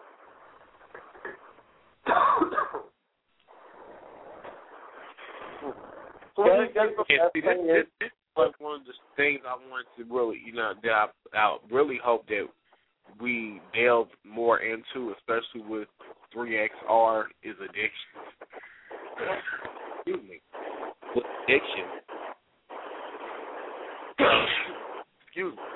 Because I think that's Oh. something that a lot of people are dealing with, but, you know, it, it's not really spoken on that much because I think it's it's a lot of shame behind it, a lot of shame Yeah, and pain behind it. And, and there is because you know, like in my case, for example, uh, it literally, it literally split my family in half. You know, where my sister, my mom, and my grandma were always backing me up. You know, even when I was in the wrong. my dad eventually came around, you know. And but I had to prove to him that I wasn't going to be like my brother who ended up dying from his his addiction. You know. So do you think enabling, like um, enabling, is a big part of people's failure in overcoming addiction? Oh, absolutely. Look, yeah, I got a friend of mine right now, a different friend, okay, who his worst enemies are his lo- his loved ones because they are enablers to him. You know, it, it, the guy comes from a long line of alcoholics, and he has taken it one step further with pain pills. You know, and you know he'll he'll go to his mom's house and he'll tell you, know, he he's my age, but he'll go visit his mom and he'll be like, you know, mom, I got this headache. Let me get some of your Percocets or what's up. You don't need Mm. Percocet for a headache, you know. Hey, take a few ibuprofen, you know. But no, he that's how bad his addiction goes. And his mother, because he's her only child, will give him whatever he wants. Mm. You know, and I've already come to terms. All of us that are close to this guy have already come to terms with the fact that his rock bottom will be his death. You know, Mhm. his rock bottom ain't gonna be like mine. He's not Do gonna get busted. And JR, do you think for the majority of people that unfortunately that's what the rock bottom is? Um, I, I I honestly think it's on a case by case basis. I, I, I, and the reason I say that's this, because as an addict or as an alcoholic, which you know, in my opinion, it's one of the same. Okay. Right. Um, it, it, it's it's whatever you think it is. You know. Yeah. And you know, it, it's a lot of addicts, a lot of alcoholics have given up hope, and you know they don't realize that there are people out there that love them. You know, my family wasn't the closest closest family there was, but you know, my mo- my mother and my grandmother and my sister went out of their way to show me, you know, hey, we still love you and this and that, you know, and, and all, I mean, not babying me, but you know, still giving me freedom of Support. life, but at the same token, making sure I wasn't going to have a relapse. You know what I'm saying? Right. And I I am forever indebted to them. You know? And because of that, that's how I am with my friends. You know? Like my brother, the day uh, literally two days before my brother died. Two days. My my oldest son's named after my brother. And uh what happened I get a call out of the blue. Now I had been it had been ten years since I heard from my brother. You know? And my brother calls me up and he says, JR, I said, What's up? He goes, Hey, it's Victor. I said, Yeah, I know, what's going on, man? And he goes, Can I come live with you? I said, Brother, my door's always open to you. You know? Always. You can show up here being on dire straits with not a dime to your name and only one set of clothes that you got on. And I'll give you anything in my house. I said, but I got to know this. And he goes, What's that? I said, What do I need to expect? Because as an Hmm. addict, you burn a lot of bridges. You piss a lot of people off. Right, and you don't know right. you don't know what baggage is coming towards you. Right. And my brother right. pissed off a lot of the wrong people. And he's Oh. like, Nothing, nothing, I just need to get away. And I said, That's fine. I said, Bro, I don't care. You're my brother, you're blood. I'm Yeah. always gonna take you in no matter what. But I gotta know what I'm facing Respect. because Right. I'll lay my life down for you, but I want no surprises.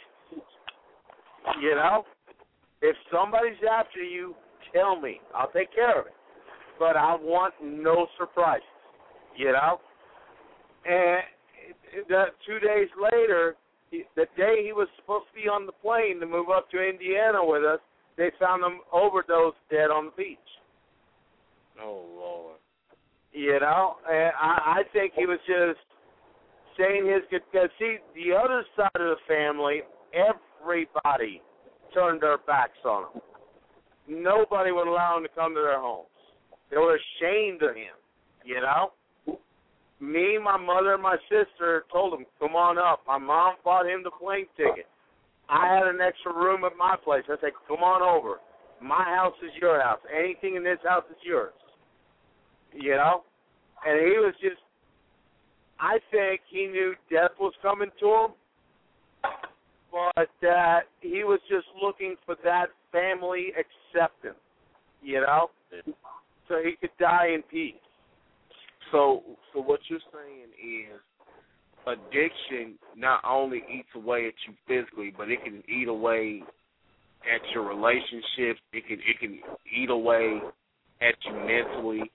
Um, it can, Oh, it can, brother, bro- brother, it eats, it eats you away mentally, physically, and emotionally. I went, I went on a 28 day binge where I was awake for 28 days.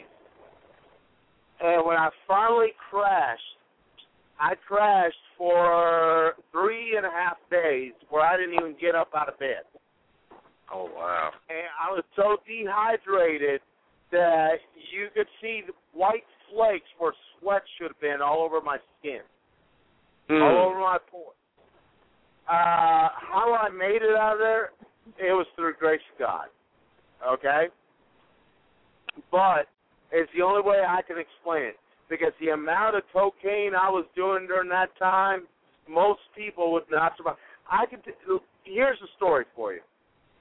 When I when I was when I was over in Arizona, the the area in Arizona where I was at, after the bars closed, parties would happen. People would break out the crystal meth, coke, ecstasy, you name it, it was there. Weed, you know, you name it, it was all there. Heroin, you know, and it would be a community file. Whatever you, everyone just threw their stuff in there. Whatever you wanted to do, you did. You know. Oh wow. And I remember this one day. It was me and my buddy Max, and we're we're there at one of these parties, and there was this big, big, big fat woman, you know, Oh. and uh she was sitting there wearing a moo moo and fuzzy slippers, oh. and I'm looking at my buddy Matt, and we're looking at. The,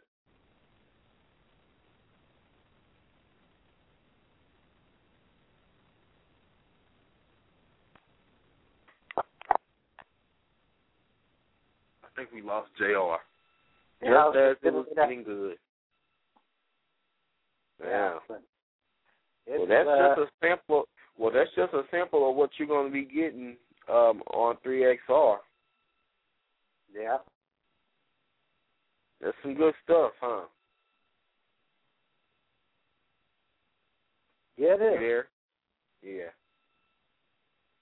Yep. So that's one of the topics that we will be discussing. Hopefully, we can get them back on so we can finish this story. But that's one of the topics we will be discussing. It's kind of a preview of what you'll be getting. Um, we will be in the upcoming weeks typing.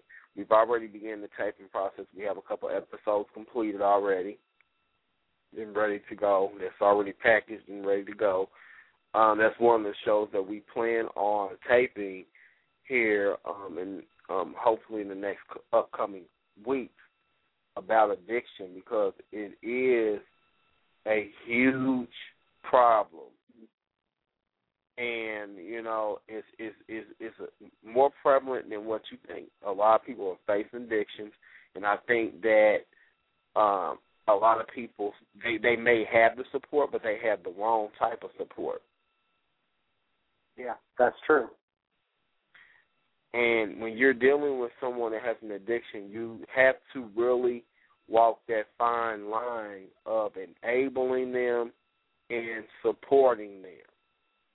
And if Daryl gets back online, I'm going to have him explain that because that's that's something that I've noticed. Um, I noticed, you know, um, people that have addictions. It's not that they don't have the support, but they, the people that are in their lives, they mean well, but they don't know how to support them without enabling them, and that's a fine line, I think. Yeah, it is. Because as a parent, you want nothing more than to see, or even if it's not a parent, you want nothing more than to see your family or your loved ones to flourish and be happy and do everything you can to support them. But still, then again, it's a very thin line with enabling and supporting. Mhm.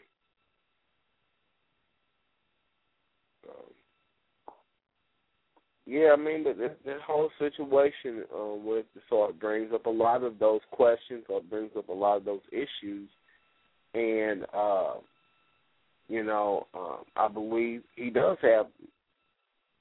It's obviously that he has plenty of support, but it was a negative type of support around him that has led him to the position that he's in currently. You know, right. he had a lot of people covering up for him. Um, that's that's the thing with someone that has an addiction. You know, you'll have people around them that care about them, they want to see them get help, but they start covering up for that person because they feel that that that's going to be the best way to support them. And sometimes, really, I know somebody now that's dealing with an addiction, and I think that um, the guilt behind that. I mean, it, it it's all. I mean, because really, you think you're helping out that person in the future, they're going to feel guilty about that because you know, you know, you've done all this for them, and really, sometimes they may feel that. Okay, we got Jr. back.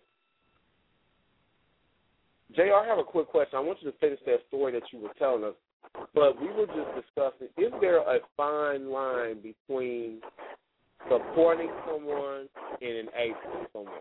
And what I mean by that is, oftentimes a lot of addicts they they it's not that they don't have that support, but they have the wrong type or negative support. I think they're they Yeah, there absolutely is a fine line between the two.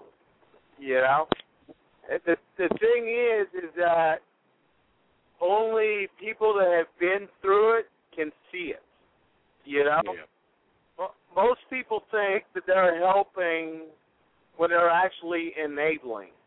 You know, like for example, you know, let's say let's take an alcoholic for example, someone that drinks vodka, a fifth of vodka or a fifth of whiskey a day. Okay. Now, let's say they've gone through all their money, you know, and they go to a buddy's house, and the buddy's like, "Well, you know, I'm a little short on money. Here, have a beer. It'll Mm. help calm your nerves." Well, that's an enabler. You see what I'm saying? hmm Or someone another way to enable is to make up excuses for the person. You know, where oh no, it's not your fault that you're doing this. I get it. You're doing it because of this or this or this. No, no, no, no. It's all a choice. It is a choice. Yeah. The second one becomes dependent on that foreign substance, whether it's drugs or alcohol. It's the second that they have become an addict. You know, and you know, pe- people, pe- most people don't realize it. Most people don't want to realize it. They don't want to deal with the shame. Oh, oh my God, how could I have an addict in my family? You know? Well, the fact is, most families do have an addict or a drunk. He ain't the dirty old man. He ain't the good Yeah. social drinker. He's a drunk. You know, I got a brother-in-law that drinks freaking a case of beer a night before he goes to bed. Mm. You know, But you know what? The what what is the profile of an addict? Because a lot of times we have this image in our minds of what an addict is, and really that that image is a image because a lot of times you can have the white collar um, executive that be it- Oh my God. See what I'm saying? Yeah, it, it, and you're absolutely right. You know, I there, there are stereotypical images. You know, like like your neighborhood crackhead. You know, just sitting there by the trash dumpster. You know, looking around for something of value. Hey, hey man, can I get a couple? Yeah, can I get a couple of dollars for some rock? You know. But mm, like Tyrone you know, the crackhead, or Oscar the Grouch. Yeah, yeah, yeah, yeah. Eh, but you know the thing is, is they come in all shapes, sizes, colors, and backgrounds of life. You know, they they I I I had my uncle was a crackhead. You know, he was your stereotypical crackhead. I am a cocaine addict. I ain't your stereotypical cocaine addict. You know, right. and, and, you know it. it the, the more pressure in all honesty, the more pressure that comes behind the job will decide a lot of times the drug that they're, that they're addicted to. You know, so it, oh, go ahead, go ahead, Joe. I didn't mean to oh, interrupt. Well, like, like, like for example, a young young person's drug, ecstasy. hmm I did ecstasy in its liquid form, which if you do the pills, you'll get kidney stones and this and that but in its liquid form, it is fantastic. I hate saying it, but it is. I mean, I, I was rubbing up and down against this pedestal with shag carpeting on it because it felt so good. mm. But but you know the the thing is is you know the, it now with a sober mind with a clean mind, I look at my life and I'm like, holy cow, I got to make up for everything, you know? And it's taken me 20 years to do. I've gained, I regained all my family's acceptance, you know? But it took me 20 years to locate the last people that I hurt, you know? And as I, I, I made mention to all you guys about it, and you, you know the story behind it. And you know what? I cannot wait till July when I take that trip to go visit this family. As they open their homes and welcome me back in with open arms. You know? Mm-hmm. And, you know, it was when I spoke with them all for the first time, I spoke with them with a lot of humbleness and a lot of shame. You know? And all of them told me the same thing, sweetheart, you don't have to explain anything. You don't have to, you know, apologize. We love you. We're glad that you're okay. That is true support. Mm-hmm. That is why I do what I do. That's why I believe in second chances. You know, because well, I'm you, living. There, are you kind of giving away the first couple shows we done take now? Can you hear me? Yeah, I can hear you. Yeah, because these are some topics that we taking, and I don't want to give it give it away. Because these, I'm telling you, the first couple shows that we've already done, we tackled yeah, this bro. issue, and we, we'll, we don't we'll delve be more. taking a couple more shows this weekend, bro. Yep, I'm I'm excited. I'm really excited about that, and this is one of the shows I really want to do something on. And like I told people when you got disconnected, this is just a taste of what. This is just a small taste, a sample of what you will be getting with 3XR. Yeah, but it, it, I do have a question though. I do have a question. Do you yeah. think that the addiction is a symptom of something greater that the person is? Uh, at times it can be, you know. Uh, but but by no means should the addict ever make that the excuse why they did it. You know, if they truly want to seek recovery, that is uh, you know, it, it I, I could blame what I did on my military time. I could blame what I did on my job. I could blame what I did on my daddy didn't hug me enough. You know. And, and, and, and by no means, I mean that's not an excuse. But I'm just saying, you have to get to the root cause of dealing with it. You can't look at the first. You want to look at the, but you have to delve deeper into it in order to you have to go back to the uh, origin of the problem. and I'm not meaning by that as an excuse, but I'm looking at, I mean, dealing with the origin of the problem that caused the addiction. I think the addiction is more of the symptom. I'm not bipolar. That's that's scapegoat out, scapegoat out of that. But I'm just saying you have to Yeah. look at look look at it from a microscopic point of view, and have to delve into that. What caused me to get to this point? And because if you don't go back to the root cause, that, you're gonna find yourself right back at that at, at the point of addiction. You know, But but see that that's the thing with addiction. Sometimes there is no root cause. Sometimes you know the person might have tried it for the first time just for curiosity's sake. You know, just because they were at a party and it was being offered. You know. Sometimes see, it's just that they wanted to the make thing sense. is, But see, the thing is, there we go. Go back to the root cause. You didn't have a strong mind enough. You said it was there at the point. You didn't have the power, the willpower to say no, or you didn't value your life enough to where, where you, you know what I'm saying? Yeah, yeah, no, Where I see exactly what you're saying. You You have know, I when always, that that first time I did it, at no point was I ready to deal with the demon that got unleashed. You know, Mhm. at no point was I ready. I thought I was, but I wasn't.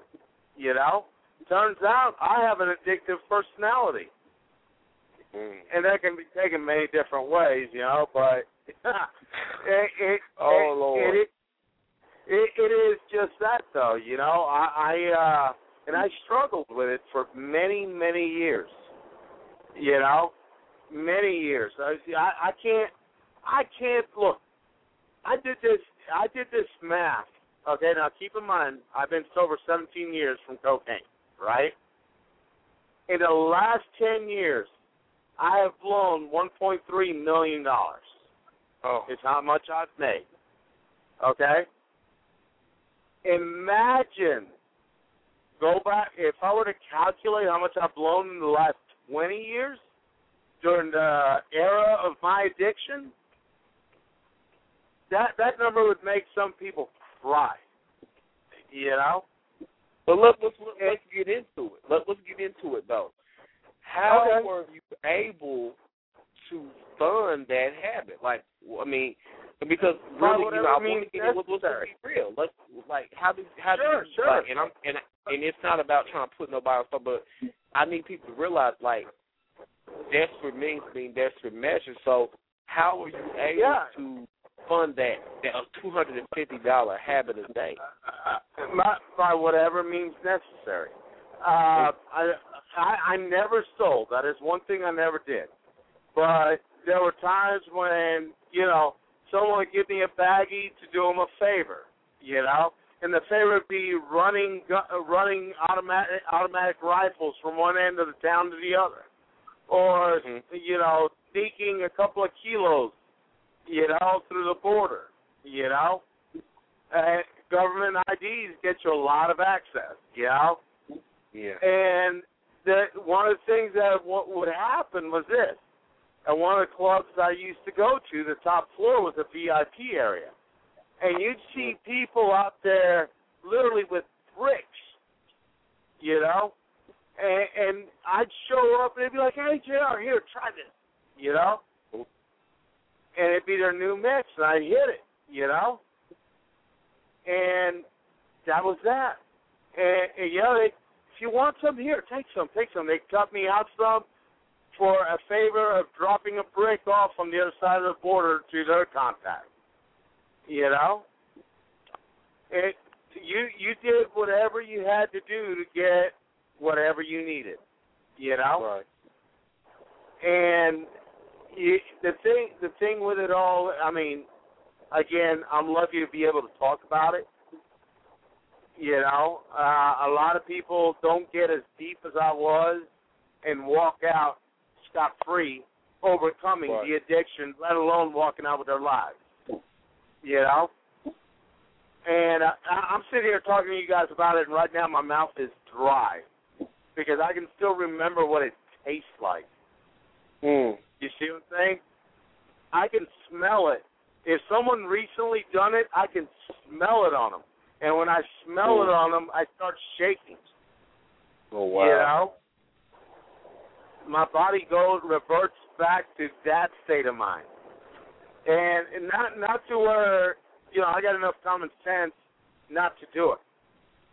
But And I that's did. just what I'm asking. You say when you when you say that it you it reverts back to that. Do you mean it from a point of view of where it, it, it makes you cringe, or that you that you crave that substance? No, no, no, not not crave it. I, I haven't craved it in a long time, but it, it, it it's almost like uh, it, it's almost like a reaction, like like um, you know, my body, it, it, my mind sends out that feeling that I had when I was on it. Okay. I'm not craving the substance. I just go back to that state of mind. You know. Okay. Okay. And you know, the the the thing is, is like I said, a lot of people don't walk away from this and don't live to tell about it. You know, and it, but but you know, there is hope out there. You know. And unlike when I was doing it, when all you had was AA and the NA, which mm-hmm. are fantastic programs. I'm not bashing on them one bit. Now you got even more. A lot of churches are getting involved in rehab programs, you know, and it, it's a lot more public and a lot more mainstream to help the addict deal with his addiction, you know. And it's a lot more accepted to where when I when I was hooked on it, it was a taboo topic. You know, everybody knows somebody who's addicted. You know, and yeah, man, it it, it I mean it, it's horrible to go through. There, about four years ago, me and my wife got in a huge fight, a brutal, brutal fight, and she left. And it was the first time in 13 years back then that I, I I almost had a relapse, but I had enough sense to where it's the closest I ever came to it, because I, I just wanted to numb the pain, you know. And there was only one way I knew how, and Right. I called a friend of mine, a real close friend of mine, and she's a, a drug counselor, you know. And I told her, I said, Debbie, I need you now, and God bless her, you know. She stayed on the phone with me. She's like, "Where are you at now?" I told her about the fight, what I wanted to do, and this and that. I just, I didn't care. I wanted to throw it all away, you know. And uh she's like, "Are you gonna go to a meeting?" And I said, "Yeah, but the meeting isn't for six hours. I I, I can't do this for six hours. I, I I can't. I'm losing it." And Debbie says to me, she goes, "Don't worry, sweetie. Where are you at?" And I said, "I've locked myself in my bedroom. I'm just laying here. I I, I need to vent because I'm losing it, you know." And she stayed on the phone with me till I got to the meeting. She stayed on the phone with me all six hours of it, bro. You know, and like I said, I got some fantastic friends that understand and are there if I ever need them. And that's exactly why I'm there for my friends if they ever need. me. You know what I'm saying? You can't buy loyalty.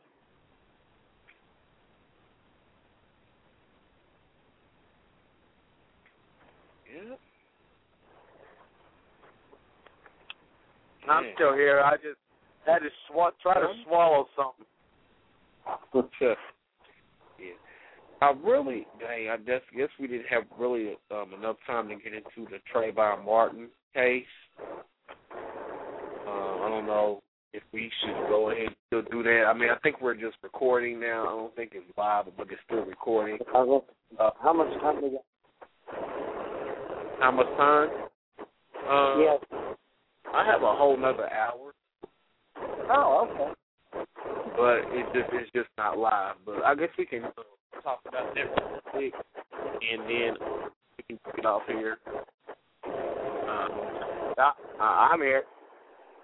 Okay, give me a second. Let me pull the story up. Um. Okay. Potential. This this article comes from uh, U.S. News on NBCNews.com. Um, the article is entitled, titled, uh, was updated 53 minutes ago. Um, potential Trayvon Martin case jurors get a look at Ben George Zimmerman, and it looks like he has gained a lot of weight. Like, so, uh, brief this, I'm gonna get guys.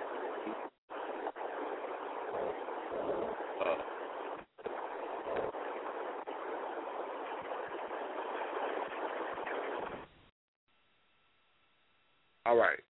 This article was written by Erin McClam and Tracy Connor um, at NBC News. Potential jurors in the George Zimmerman trial were questioned Monday about what they knew about the death of Trayvon Martin and whether they could keep an open mind about the case. The first four jurors to be grilled had at least a passing knowledge of the deadly confrontation in Sanford, Florida on February 26, 2012. They had not immersed themselves in media coverage. Uh, quote, there was fault on both sides as far as I can see. It, it was two people being in the wrong place at the wrong time and two people instigating something that probably could have been avoided, unquote, said a male prospective juror, who had added that he could still be impartial until evidence was presented. Zimmerman, 29 years old, admits that he shot Trayvon Martin, 17 years old, but says it, it was in self-defense after the teenager attacked him. He was he pleaded not guilty to second degree murder. Jury selection continues Tuesday with questioning of more potential jurors. Both sides can exercise challenges and have potential jurors excluded. Challenges for a cause must be a valid reason re- uh, attached, such as having an intractable opinion about the case. In addition, the prosecution and the defense get each get six perimeter hold peremptory challenges in which a juror can be dismissed for no stated reason. The first day of jury selection begins with began with the potential 100, 100 potential jurors being introduced by and introduced to Zimmerman before they filled out questionnaires which have not been made public. The process is expected to last roughly two weeks. Those being questioned were referred to only by number. Judge Deborah Nelson declined to sequester the jury pool, but has hasn't yet ruled whether the seated jury will be isolated once the trial begins. Speaking to reporters in the overflow room, Martin's father said that he was relieved that the trial was beginning and asked for prayers for his son, for his son and his and family. Quote, we ask that the community continue to stay peaceful as we place our faith faith in the justice system, said the father of Tracy Martin. Um, uh, Zimmerman's brother, Robert Zimmerman, told reporters that he's worried about the ability to find a jury that will give the former neighborhood watch volunteer a fair shake, especially since the judge decided against a private selection process. But he said the opportunity for jurors to meet George face to face could help. Quote, I think it is important for jurors to get to know George as a real person, said Robert. He is just he's not just whatever images people flash across the screen or whatever narrative people write about. He is a sensitive person. He's generous. He is a likable. He is li- very likable if you actually get to meet him, and I think it will. It will do. It will do. It's the right thing to do. George Zimmerman was in the courtroom as a potential as potential jurors were quizzed. His wife, Shellie, also attended the session. She faces perjury charges in a separate case after being arrested last summer for allegedly misrepresenting the couple's financial picture during an April 2012 bond hearing. She has not pleaded guilty. Uh, so that was it for that. Let me go back online. Okay, I had to um, mute you for a minute about the noise. So what do you think about the article I just read?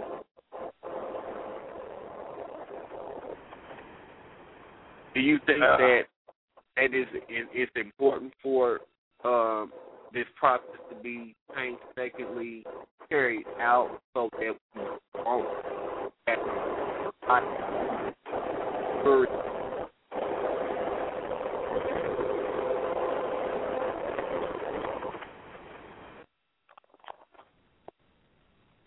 Hello? I think we lost him. I think we lost him. I think I have a problem with this jury selection thing because I don't see where the jury needs to get to know Mr. Zimmerman. You know, Yeah. why do they need to get to know him? Their their their their purpose is to They're weigh the to judge what he does. Right. Exactly. Their job is to weigh the evidence of the facts and ex- execute a judicial opinion. It's not to get to know him. Yeah. I say you we're not we're not really getting to know get, getting a chance to know Trayvon Martin because he's dead. But to me, it's not about that. Like you said, we're there to execute justice. We Right. need to know whether you did it or you not did it. We're not there, like you said. We're not trying to get some artist profile or get some type of have sit down and have tea and crumpets and um or sit around a nice cup of mo- mocha. You know what I'm saying? And just Right, sit down and talk. It's, yeah, this is not happy hour. This is not social hour. You know what I'm saying? Right.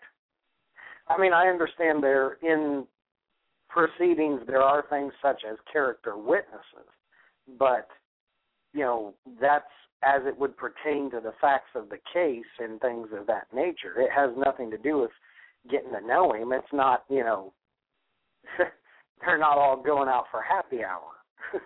Exactly. I think that's I think that's very irrelevant. You know what I'm saying? right. So I don't know. It's it's just one of those things. Um But that kind of shows too that if the defense attorney is trying to do that, then the defense attorney knows that uh he's screwed. yeah. They're grasping straws. Yep. And I, I you know, and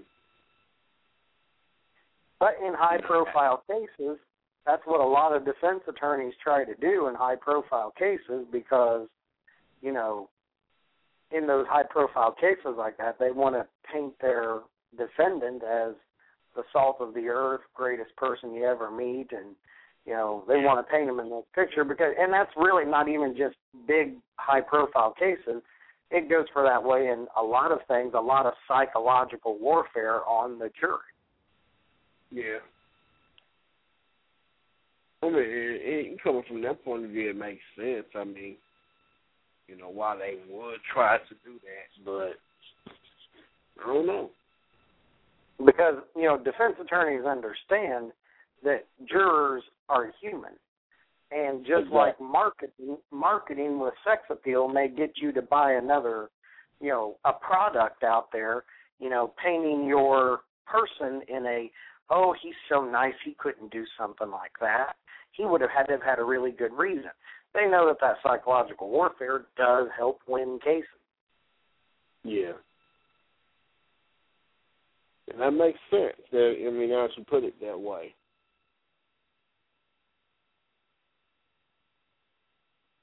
Yeah, it, it should be pretty interesting as we follow this case and see what you know what happens. And um like you said, like since this is a high profile case, I guess they really have to be very careful.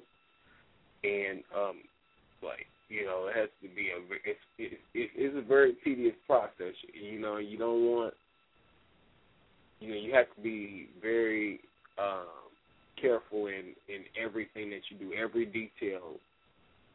Oh yeah paid attention. oh yeah to get a fair and impartial jury is Oh yeah. you know, because you know, jury people are people. You know, it's hard to get a good, fair, impartial jury. Right. Right. Yep. Well, we will definitely get more into this um, case as it develops. Um, but I think as of now, we're going to probably um, call it a night. All right.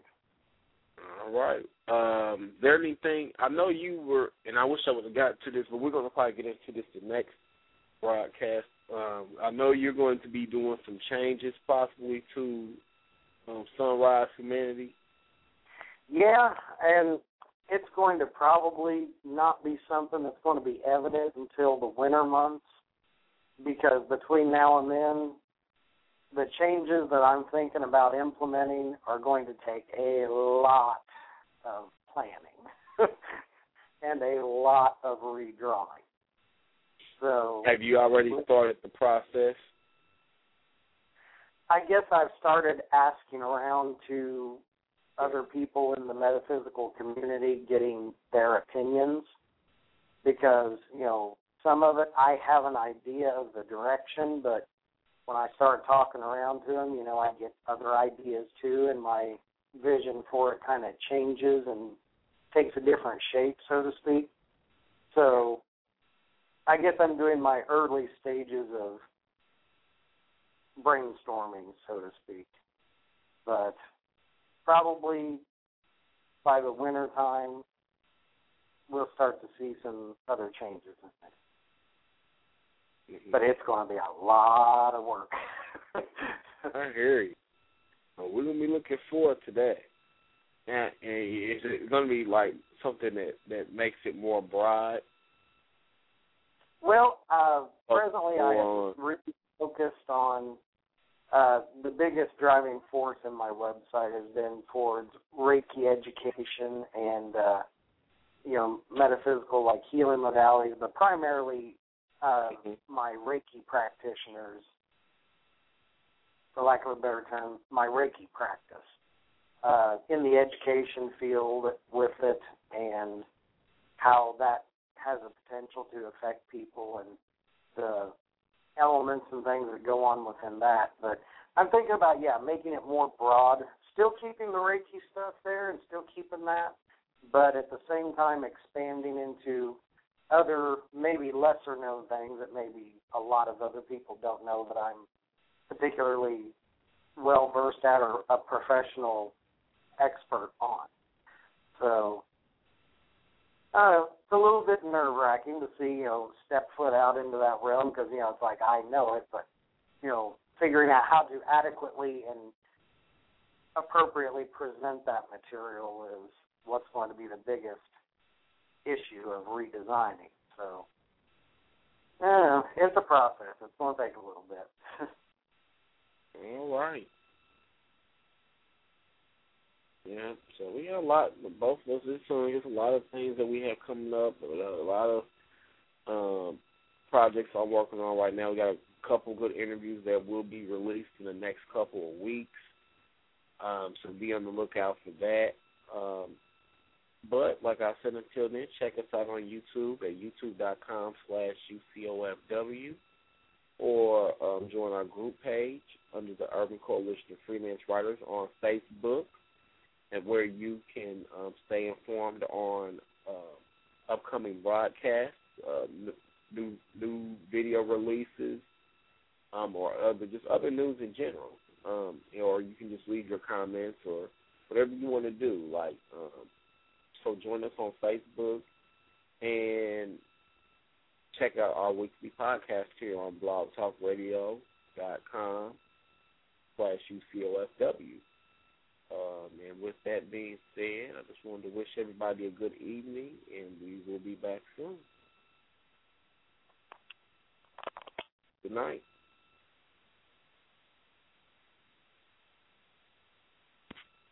With Lucky Land slots, you can get lucky just about anywhere. Dearly beloved, we are gathered here today to. Has anyone seen the bride and groom? Sorry, sorry, we're here. We were getting lucky in the limo and we lost track of time. No, Lucky Land Casino, with cash prizes that add up quicker than a guest registry. In that case, I pronounce you lucky. Play for free at LuckyLandSlots.com. Daily bonuses are waiting. No purchase necessary. Void where prohibited by law. 18 plus. Terms and conditions apply. See website for details.